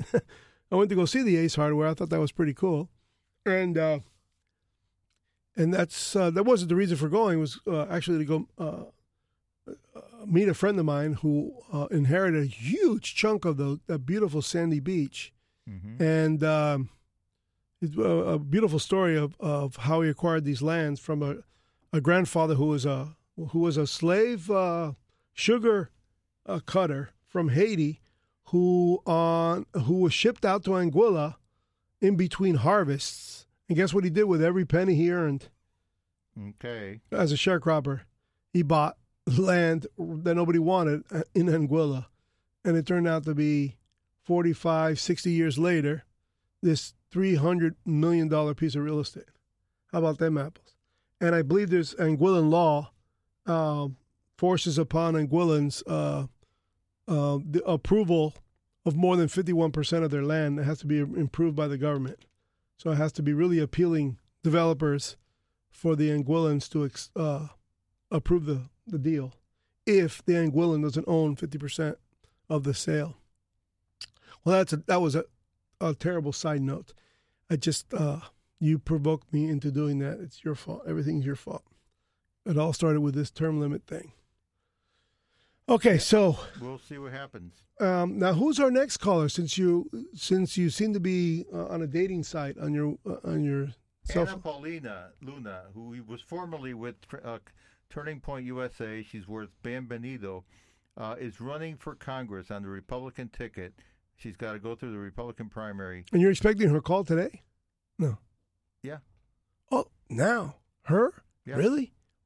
Anna Paulina was. Yeah, so- she was here. She's called before. She's called before. Uh, did you ever meet her you, at the Turning Point USA? I have not. Okay. Uh, so she's called a couple of times. She's going to be calling the uh, Charlie Crist. Now, I, I understand. Where is that congressional district? You know Florida. And, I don't know, What can uh, you tell us about Charlie Crist? What what kind of a district did he win? You know, uh, you you kind of you kind of set me up because I don't have the the knowledge that you think I do. Oh. Uh, Um, I believe it's north of Tampa. Okay. Somewhat, he's familiar. Pinellas County. I think it's north of that. Okay. and um, I, I I can only assume it's part uh, a part of Tampa area, part of Pinellas County, but i believe it stretches out to the center of the state and a little bit north of the state, Gainesville. uh, perhaps. Uh, uh, yeah. Um, why don't you why don't you like uh, grab the map and that way we can discuss it with her, or sh- or we just put her on the hot seat. She's got to describe So her what- district what to do you us. think Charlie Crist thinks of the uh, Democrat leadership? For example, do you think that he's supporting this impeachment? I don't think he does. But he's going to have to. I mean, every. No, I don't believe so. have you seen him on the list of uh, dissenters? I hear that there's five or six Democrat congressmen that are not going to vote for impeachment. But Pelosi has about a 17 uh, congressman uh, margin, so he she can lose up to 15 or 16. What I believe? I believe they won't even call the vote. That's Why my not? prediction. Don't they, don't they have to call a vote eventually if they want to send up the articles of impeachment to the? I don't think that. I think he's already called their bluff. Go She's ahead. Not going to really uh, have a vote in the in the House. I think there's too many people who realize the obvious. There, the the the nation out there, like our man Root said, Wayne. It's all media hyped support for the Democratic Party. The average, Yeah, but that media hype goes a long way with the uh, Democrat base. not if they got a job and they were unemployed, not if they're making money, No, not no, if they got a tax break. People are working in the uh, public sector. They, you know, they're not affected by economic activity so much. It's not like their businesses are going to take off. I don't think there's too many Americans that, that like to see their president impeached. Uh-uh. Well, that's true. Um, I think the exception back in the day was Nixon only because they heard his tapes. They didn't want him impeached either until those tapes came out. And uh, quite frankly, he was on the road to a second term, which he won. And he got us out of the Vietnam War. There was a bunch of reasons to like Nixon, and yet he was impeached because of those freaking stupid tapes.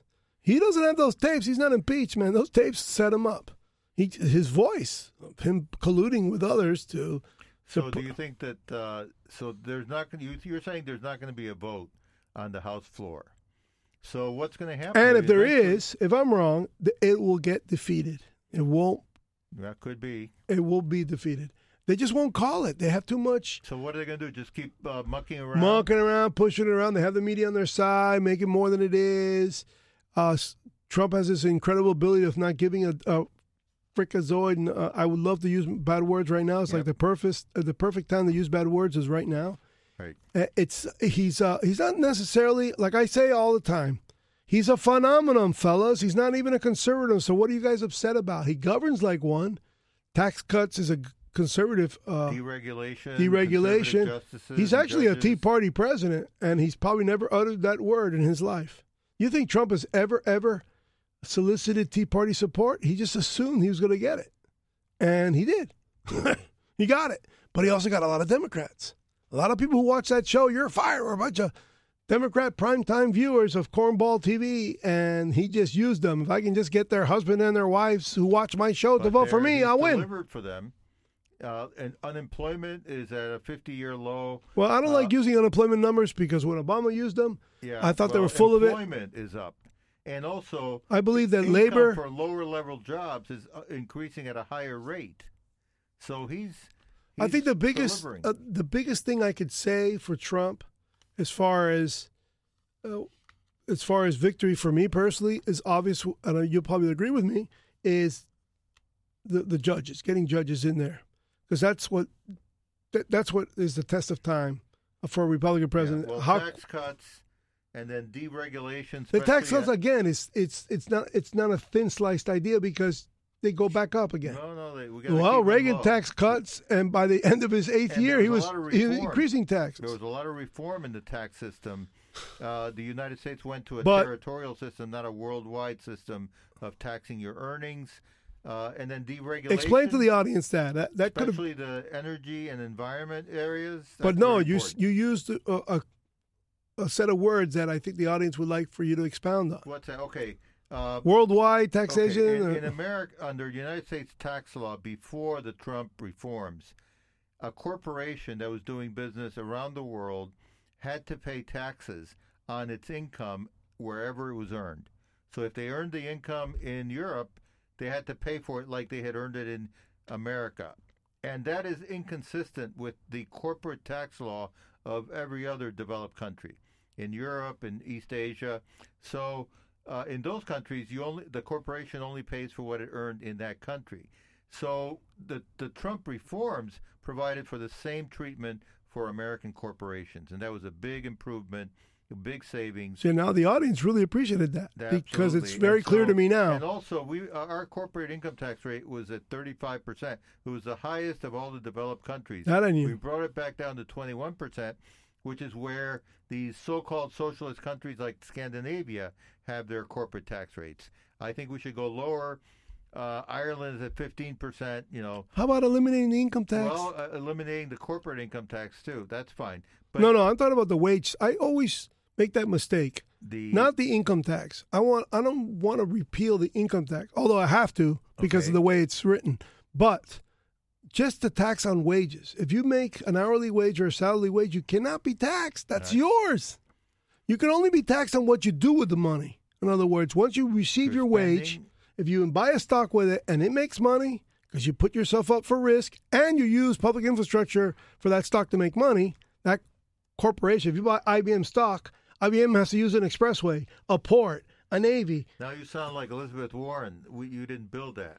No, I'm saying that you can only tax stuff that I put up for risk Okay. or that can appreciate in value as a result of other factors of the economy, like real estate taxes. The reason why you pay real estate taxes is because it has roads to it, it has post office near Right. it, it's got wind, schools. it's got that- schools near it. All these things increase in value of your property, and you also are risking the very fact that the school goes to crap, and then you are, have blighted property.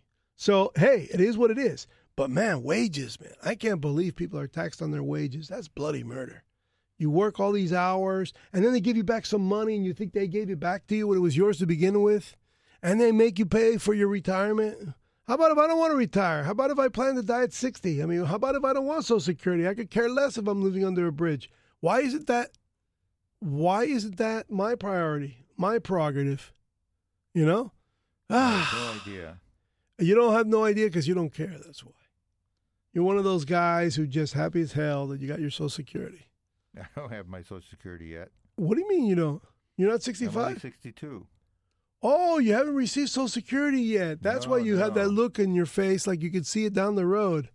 You look like you could see the stop sign. You don't know whether you're going to step on the brake just yet. So, are you going to collect it right away or what? Am I going to what? Collect it right away? I don't know. What do you think? I think you are. I think, man, as soon as you turn 65, shh, you know, Katrina, don't let him do it. Don't let him. Unless, of course, you get to collect yours too.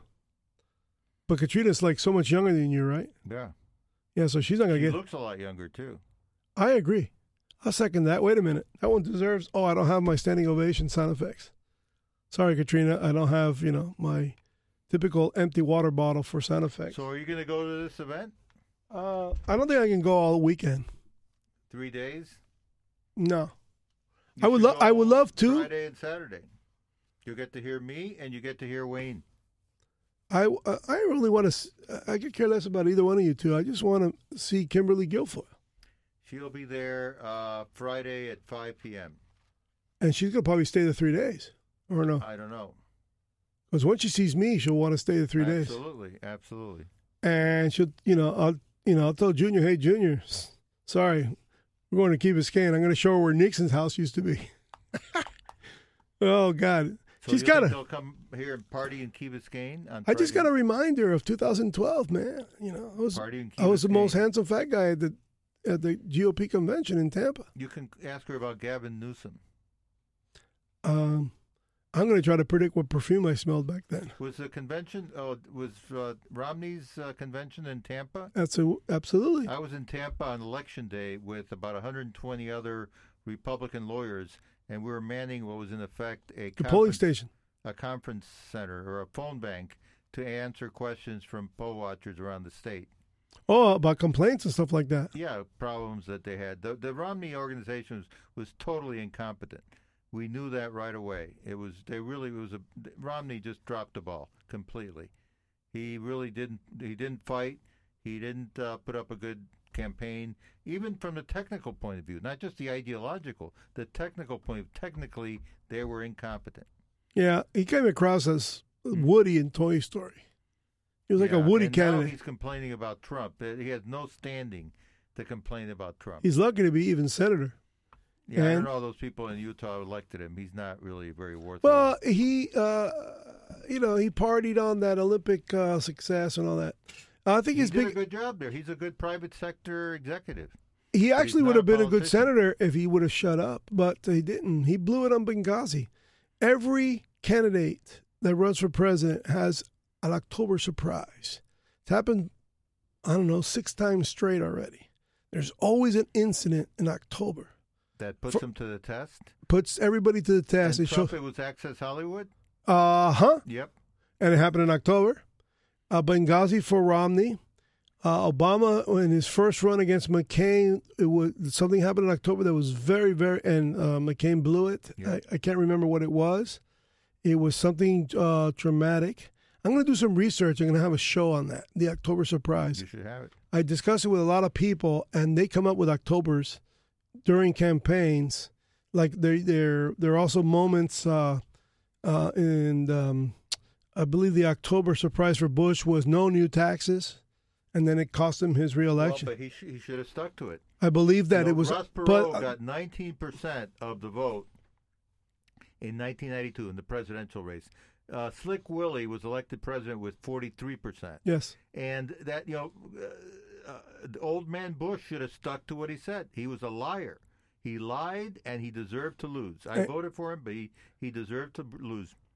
even after the success in Kuwait and everything, No, no, he blew it. He, he was a Come liar and a wimp. he he have showed up that a, Baghdad and taken out Saddam Hussein. He was a liar and a wimp, old man Bush, and he. you know you up. know who mastermind him But it also tells You you, remember who did that in? Who did him in? himself No, who George Mitchell. uh, he he allowed himself to be. George He- he Mitchell wrapped do a little, wrapped him around they his finger. have done anything. If he had said no, there would have been no. The other thing is that Ross Perot's run was an example to uh, Trump that a, a, a third party never works. American politics for two, over 200 years has provided the logic of two parties, one party or another party. Third parties are always spoilers. Absolutely. That's all they do. They I'm glad to hear that, Alex. If you're still listening, Trump understood that, learned from what Perot had done. Per, if Perot had primaried President Bush, Perot would have given him a hard time and might have won and make him a better candidate. and made him a better candidate. So Trump, to his credit, did not run as a third party like some people. Like I asked about libertarians, I thought uh, Alex was wrong about promoting third parties. Of course you have to go through one of the two existing Just, parties. just use your binoculars. Look into Europe and see what Yeah, third, four, work. And five. Look at Israel. They've, they're having one election after the other because they have so many parties. Forget it. So the thing to Imagine the little tiny Arab party over. in Now, Israel example, deciding the right election. now, the Democrat Party has been taken over by the extreme left socialist. I'm not so sure it's true. That's true. Yeah. Oh yeah. Oh yeah. I don't believe so because, Nancy Pelosi did not want to launch an impeachment inquiry. but she is just as extreme as all the other ones. She's she is slightly less Come crazy. on, she passed Obamacare. She's extreme. I, well, I agree. And you know, Donna Shalala. Do you see the fault in not thin slicing that whole concept? We all start following each other. Not me, you guys. You all start repeating their old talking points. Oh, the Democratic Party's is taken over by the extreme left. They're been. all You're extreme saying it was left. always extreme left. Yes, they just have young people that are better looking. it's they're being taken over by the better looking Well, people. here's my theory. I think that the extreme left, the, the young Socialist League, which is now uh, dominant in the Democrat Party, is they don't care if they lose this next election. Think about that. They don't care. well, they're actually better off They in a Trump second term because they can just scream leaders. and scream. They Trump- get, if the if the Democrats lose the next election, 2020, Trump has a big victory, which I expect, and other Republicans uh, have uh, a very good turnout. Uh, I think that the the far left socialist youth wing of the Democrat Party will be happy because it would allow them to get rid of their geriatric leaders like Pelosi and the rest of her. Schumer, Schumer, maybe. I'm not sure if they can do it in the Senate. Dick Durden, Dick Durbin, yes. Durbin, But Durbin. I'm not sure if they can do it in the Senate, but definitely in the House, you're going to see a fight. If the commie squad can survive, uh, what's his name? Uh, uh, Blumenthal. That's the worst of them all. Dick Blumenthal, the Yeah. Danang Dick from He- Connecticut, who Wow, lied about his service in Vietnam, what a forget it. What a piece of rubbish, man. Yeah, no, he's a real low uh, low life. Uh, but And think- Kamala was a, No, a so dirtbag. They were all they all showed themselves. Do I mean, it's funny how you say they're they're far left, yeah, and yet you completely ignore what they did during the Kavanaugh hearing, where they all look far left to me. they're all far left. I agree with that. Eh, you know, Come on, their behavior was so So deplorable. let I mean, it's ask you, disgusting. do you think that the uh, commie squad will all get reelected to their seats in Congress? I haven't researched who they're running against, but I agree. There- a lot of them are being primaried. um, I and think, I uh, they're, they're Republican candidates that are getting ready to go up against them. if they if they if they do get primaried, uh, I think they'll beat whoever they're primaried, and I don't think a Republican will beat any of them except for Omar, because I think she's going to be convicted of something. I Of think what? Excessive marriages? I think uh, she committed some kind of immigration, fraud, Immigration fraud. That's probably right. and those people don't mess around. Uh, it's kind of really strict law. Uh, immigration stuff is pretty strict. They, Yeah. you know, there's not a jury of your peers. It's just some judge saying "Ye- you're the board. Administrative law judge. Yeah. So You're up against the administrative state. they really want to squeeze her, I don't think it benefits us. I think having her in power, uh, having her in a seat, all of them, that whole squad, I think it's masterful. I would love to so see do you think that the Republicans could take back the House? that. That's going to happen. I- This yeah. impeachment thing will do that. There's so many Democrats that love Trump. It's not even funny. Candace Owens said it best, and she's probably the only clear thinker. The Republicans to win this only need 10% more Hispanics and blacks, and they've already got Right. that. They've already got that in the bag. 10 more than he already got. Right. So adding to what he already had. Yeah, he got he got thirty percent of Hispanics. He can definitely get forty. I think. Yes. From And I think that's going to happen because the border, the border states, Mexicans and and, and us here, uh, we're going to do that for him. Mhm. Uh, you know, Ed Lavandera, for instance, I believe he's Cuban, and um he's reporting the disaster that is uh, the border states. And believe me, border state people are up up to here with illegals because they got jobs to keep too. even Hispanics, like te- uh, Mexicans in Texas. Yes, man. They're trying to keep their job. Absolutely. Especially they've only been working probably like five years straight for the first time in their lives. Right. They want to keep their jobs. Um, the whole the whole talk about losing Texas, um, I don't believe so. I believe after well, the Beto came very close to being. yeah, but that was but people have wised up because of the Beto shooting. and the other Democrats. because of the shooting. That shooting made Texans Texans again. How many people were kicking their spurs after the shooting and started packing their pa- they started packing themselves again? hmm Now remember, you, you have Dallas, which is liberal. You have All the cities are pretty liberal. yeah, because they're conflict of interest voters, and that's the biggest issue we had. I believe welfare dependence. A- any type. Even if you are getting a social security check, you for some reason think that money wasn't yours, that they gave it back to you or something, or that, that you know, uh, the average folk think that social security wasn't their money. That's like some kind of retirement gift. No, dude, you paid it. You paid for Paid that. it in, right? Okay, and on top of that, it made terrible returns because of what they're paying you back. It's like if you earned zero interest. Yeah, I agree. Plus the devalue of the currency between the time you started paying and the time you got it. Yeah. Your currency went went to They're crap. paying you with inflated dollars. Yes. So there is uh, there is uh, there is a day where my generation has to say to the next generation, "I'm giving up my Social Security to save yours," and I believe it should be 1964. If you're born in 1964 or sooner, you have to give up your Social Security tomorrow, and I'm willing to do that. I'm willing to give it up.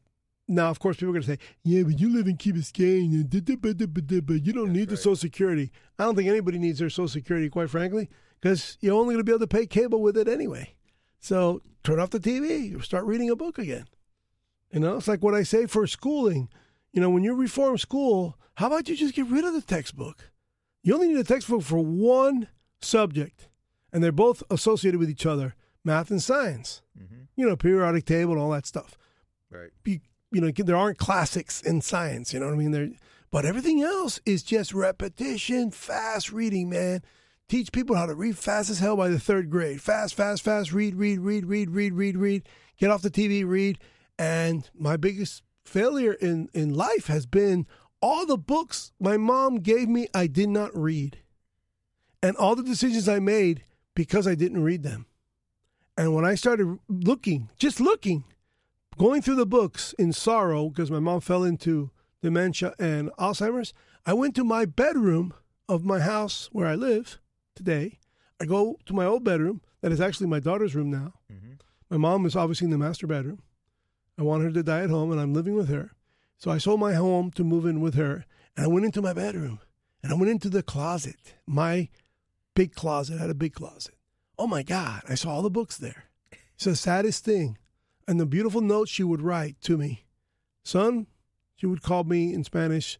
My name, the nickname for my name. The, uh, you know how the Manuel Angels or Miguel's are Mayitos. You ever heard of Maye, Mayito? Well, I was called Maye to her. And I wouldn't have picked my spouse the way I did. Um, I would have, uh, what books were these? Why don't you let's well- talk about it? uh, uh, for instance, Think and Grow Rich. Um, So what about some of the classics? Like, for example, Keith Flaugh has recruited Uh, me and has included me in a list uh, to, of people to review books oh, that's right down your alley.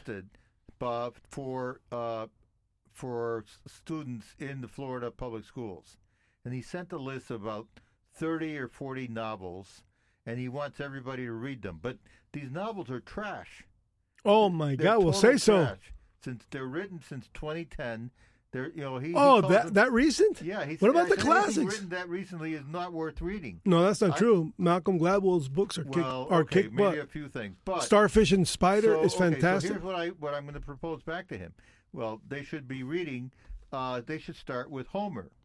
Read the Od- the uh, the Iliad and the Odyssey. okay, what do you find? Because we were asked to read that. Not that I did. I must have. Oh, that's a great book. I must the have stolen the clip- I must have stolen the- violence. You would love it. I understand, but I did the cliff vote.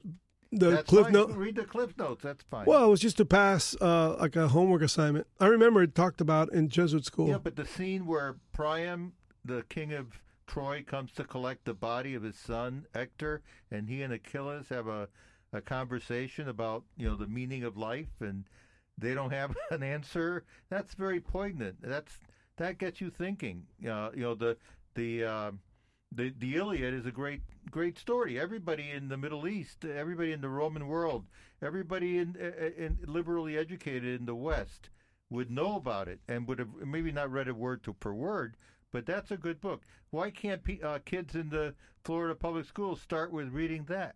Start with and then go to read the Odyssey about Odysseus and his re- uh, his you know uh, adventures going back home. And you know there was a point in the Odyssey where Odysseus is in Calypso's cave with a nymph, Circe, Circe, uh, banging the nymph and inhaling hallucinogenic substances. And all of a sudden, he decides that he wants he wants he needs to go back home to Ithaca for with his wife Penelope and his son Telemachus. and that's that's what a baseball game is about. The runner, Wow. the the batter is trying to go back home, and the pitcher is the Cyclops trying to prevent him. So that you know, every baseball game is like an improvisational reenactment of the Odyssey from that point to the end. So Kind of like a marriage.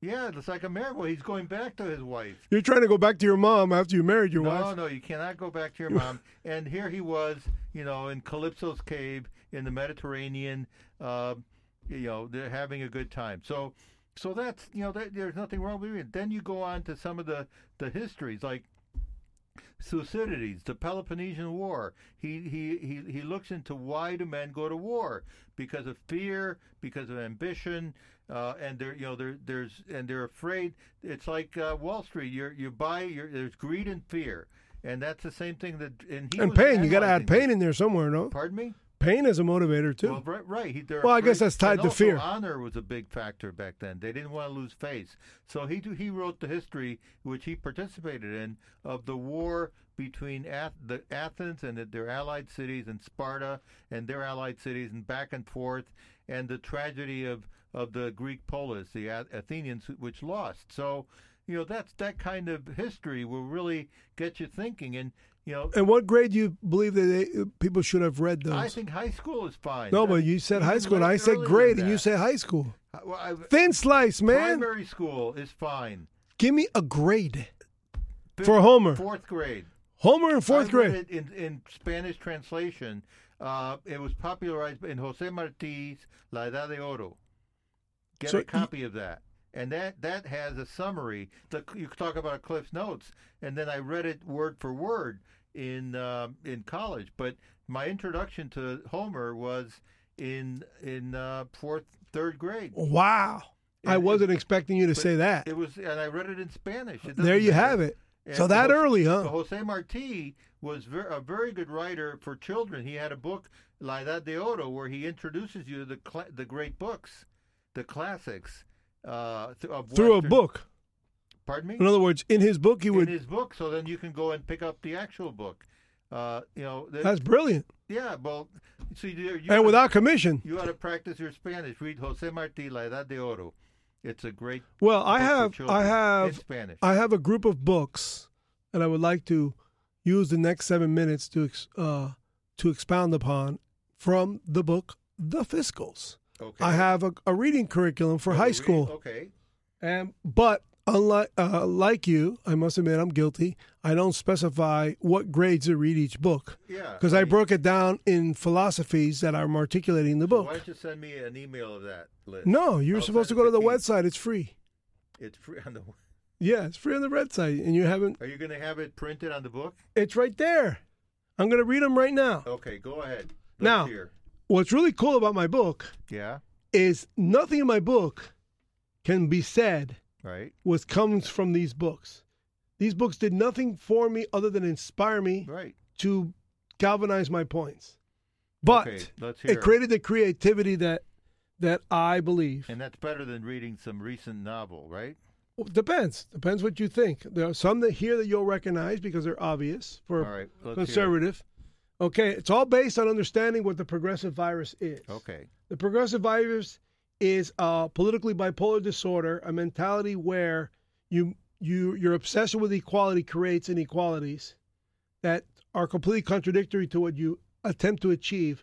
Therefore, your your hard drive is scratched. It's not a biological bipolar disorder. It's a political bipolar disorder, and mm-hmm. it's a virus that it's not biological. It's computer virus. In other words, you're like a talking parrot re- repeating things that are factually wrong. Look up the word factually wrong. It's a idiom that was created by bloggers, so it's not in the Webster's dictionary.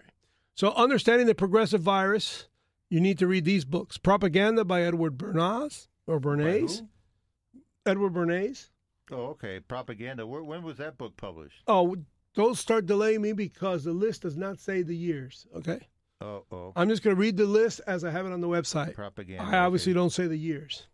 Propaganda by Edward Barnard, Barnes. The Marketing of Evil by David Kupelian.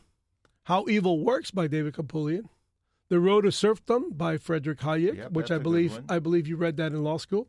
The New Road to Serfdom by Daniel Hannan. Yep, That's that- a, a recent parliamentarian Yep. in, in England. This one's a very cool a guy who helped Netanyahu win one of his uh, presidential elections, Under Dogma by Michael Prell. And that's to understand the progressive virus.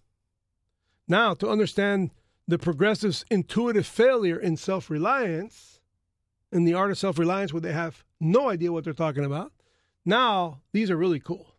You know what? Okay. The Creature of Jekyll Island by Edward Griffin. Now that's on the Federal Reserve Bank. Yes. And the it's creature from Jekyll Island. That's a good. it is super long and quite frankly there's a flaw at the end which kind of unravels the whole book you got to see it it's only three sentences and he just undermines himself in three sentences And what's the author's name? edward griffin Okay. that's what happened uh, how these central bankers the got together was- it- it was jekyll island georgia Yep. then they killed everybody uh, that served on the island so that nobody had a record of what occurred there Okay, The Battle of Bretton Woods, which is a book that's very common in for MBA courses. Benn Steil. The Ominous Parallels by Leonard uh, Peikoff, which uh, was an Ayn Rand uh, acolyte. hmm Roosevelt Care, The Disgusting Nature Behind Social Security by Dan Watkins. Freakonomics by Steve Levitt and Stephen Dubner. Yep. Freakonomics. You know, they they're on at Sundays at 11 a.m. Steve Dubner has a program on NPR on Freakonomics. Really? Yeah, it's sometimes interesting. Yep. Okay, that book kind of bothered me a lot. What do you mean bothered you? I uh, I uh, I didn't like that uh, the predictions they made came to being. They were true. They were true. Yes, You didn't like it. I didn't agree. like it. I didn't like it one bit. Okay, and then of course Ayn Rand's book, uh, Object, uh, Objectivist Epistemology. Yeah, I don't know. That one's that one's right on the money. Uh, world famous after she died. She she nailed it. And um, uh, sometimes it's the right course of action is a self righteous and self uh, uh, self interest right of action because she believed that it's contagious. If you make yourself better, it's contagious to your sphere of influence. Everybody, you raise the, the level of all your all your peers, your peer group, including your children. That's supposed to apply to siblings too, but in this case, Hmm. personally, did not. Um, uh, Bill Bonner's this book is kind of freaky, freaky because it talks about fractally wrong things, and it's called Hormegeddon by Bill Bonner. Uh, kind of a wacky book the way Bill writes it. Uh, it, it it's mm, how would I say it's not even a book per se. It's just a bunch of wacky things that everybody thinks are true that are not, and yet we all repeat them. So uh, have at it. Now, understanding your this is philosophical in nature. This is now you're getting you're getting a little older in life. You're still in high school, but you're getting older. Therefore, understanding your sense of center. Rediscover Catholicism by Michael Kelly. Forget it. Are you? Uh, I'm surprised you're not at the Amazon Synod with uh, Pope Francisco. Remember, I'm a Catholic, and you're a, uh, uh, you're in protest. Therefore, you're nothing. So, on The Alchemist, which is Paulo Coelho, and that's not either one of our faiths. So, I'm bas- basically breaking down your spiritual awareness to open your eyes to a sense of faith that is might not be something you've adhered to in the past. There's a reason for the ma- uh, for this. Remember, I'm reinventing the mind as well as reinventing the United States. That's the whole thing about the book. Uh, Abraham by Bruce Feiler. That's a beautiful book about Abraham. Um, um, Abraham, it's not Abraham Lincoln, it's the Abraham. Okay, the old man. Yes, the old man, and who's the he created the the trifecta that is our three faiths. Criminalization of Christianity by Janet Folger. That book, uh, that book twisted me a bit, and uh, it was the it was the reason why this country has made a, a turn to the left. Why? Uh, because it's it was no longer uh, sinful. Uh, errors of omission were no longer sins, Mm. and instead they criminalized uh, uh, believing in something greater than yourself. In other words, it used to be really disgusting to be adulterous. In Mm. other words, to cheat on your wife or cheat on your husband was like really shunned by society. Today, eh, what the hell? You know, eh, we'll get over it. Right. Okay. And then, of course, Tipping Point from Malcolm Gladwell's a series of books. Blink by Malcolm Gladwell. And then On Being Certain by Robert Burton, MD. On Being Certain, I believe, is uh, a book that uh, pretty much uh, made me stick to what I believe in and not really listen to uh, the opinions of others. Uh, Why We Make Mistakes, Joseph Hallinan. Why We Make Mistakes is kind of like a book by Stephen Covey, which is a book that why do bad things happen to good people. Mm-hmm. Okay, now uh, the next group of books. Again, you're getting older in age. You haven't graduated from high school yet, but I believe that these are intense because uh, if you're going to have a life after college, you got to go with understanding yourself. So, Understanding Objectivism by Leonard Peikoff, Something You Should Know by Clement Watt. Something You Should Know by Clement Watt is the first billionaire commodities trader that died completely unknown, un- and he left all his money to an orphanage. Uh, the Magic of Thinking Big by David Schwartz. Outliers by Malcolm Gladwell the story of uh, these famous people that you think are so famous, but it, will, it was almost a given they were going to become who they became because of the outlying nature of how they grew up. Okay, Gifting Hands by Ben Carson, Thinking Big by Ben Carson, Logically Fallacious by Bo Bennett, and Logically Fallacious by Bo Bennett. I'm sorry, I must correct myself. The Bo Bennett book is the one uh, lists a bunch of anecdotes and narratives and, and talking points that are just not true. They're factually wrong. So excuse me for misinforming you about the previous book. It's logically fallacious is the book I'm talking about that there's so many things we repeat that are just not true. Like for instance, oh please pray for me. I need I need everyone to pray. Uh, pray for my mom for or everybody to pray. Well, group prayer is a misnomer because it assumes that God would only listen to polling of prayers. Think about it. God you want what's best for you by just you praying. Asking others to pray for you doesn't mean a hill of beans to God because He's not taking a poll. Get it? That's fallacious. Like, pray for me. I need your prayers. I need everyone to pray. Well, that assumes that God is taking a poll and therefore will bless you. It's good for you anyway. Eh, it's good for the prayer. It's good for the person prayer. praying. Yeah. Right. But it's fallacious in nature because God doesn't take a preference. Like, well, Manny, but- I, will- will pray for you. see, see what see what happened. Make America great again. Okay, now understanding central planning in public education. Oh, You know that that has to be Leipzig connection. Paolo Lionni that talks about how the Rockefeller screwed everything up.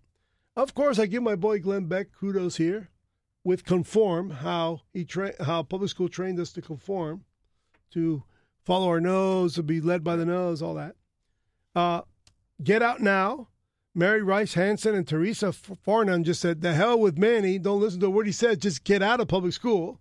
Put your kids in private school at all costs. Do whatever you have to do, but get them out of public school." I got to hand it to them. They would have saved me a lot of grief because I'm insistent on reinventing the public school system. They're just telling you, don't waste your time. Get the hell out.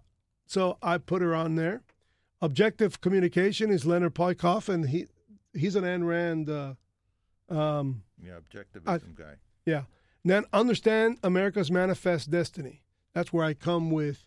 We denied our manifest destiny, excluding Cuba from it. It comes from these series of books. Who wrote that? Bruce Feiler, America's Prophet. Bruce Feiler, that's a Glenn Book inspired book. Brent, is he? What does he do? Bruce, uh, Bruce Feiler's just a religious guy. Um, he, t- he ties it with America, uh, the the great promise that was America. Yeah, and uh, yeah, like uh huh. And then Liberty and Tyranny, our boy Mark Levin. Yep. The Liberty Amendments, Mark Levin. Berlin, 1961, Frederick Kempe. That's very important. Uh, Reagan of uh, Reykjavik by Ken Adelman.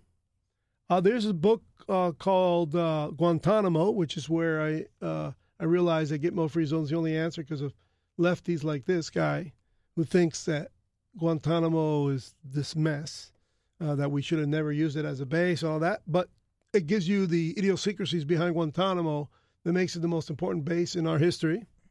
And China, Fragile Superpower by Susan Shirk. And then There's only six books left. Okay. How to be left. How to sorry. How to be left. How to be like Walt by Pat Williams. That's Walt Disney. How to be like him, creativity wise. So that's understanding creativity is the subject. The starfish and the spider, which just blew me away. These uh, how to think in this today's age, how to think differently using pictures and videos in mind, and think outside of a much larger box, not just outside of a box.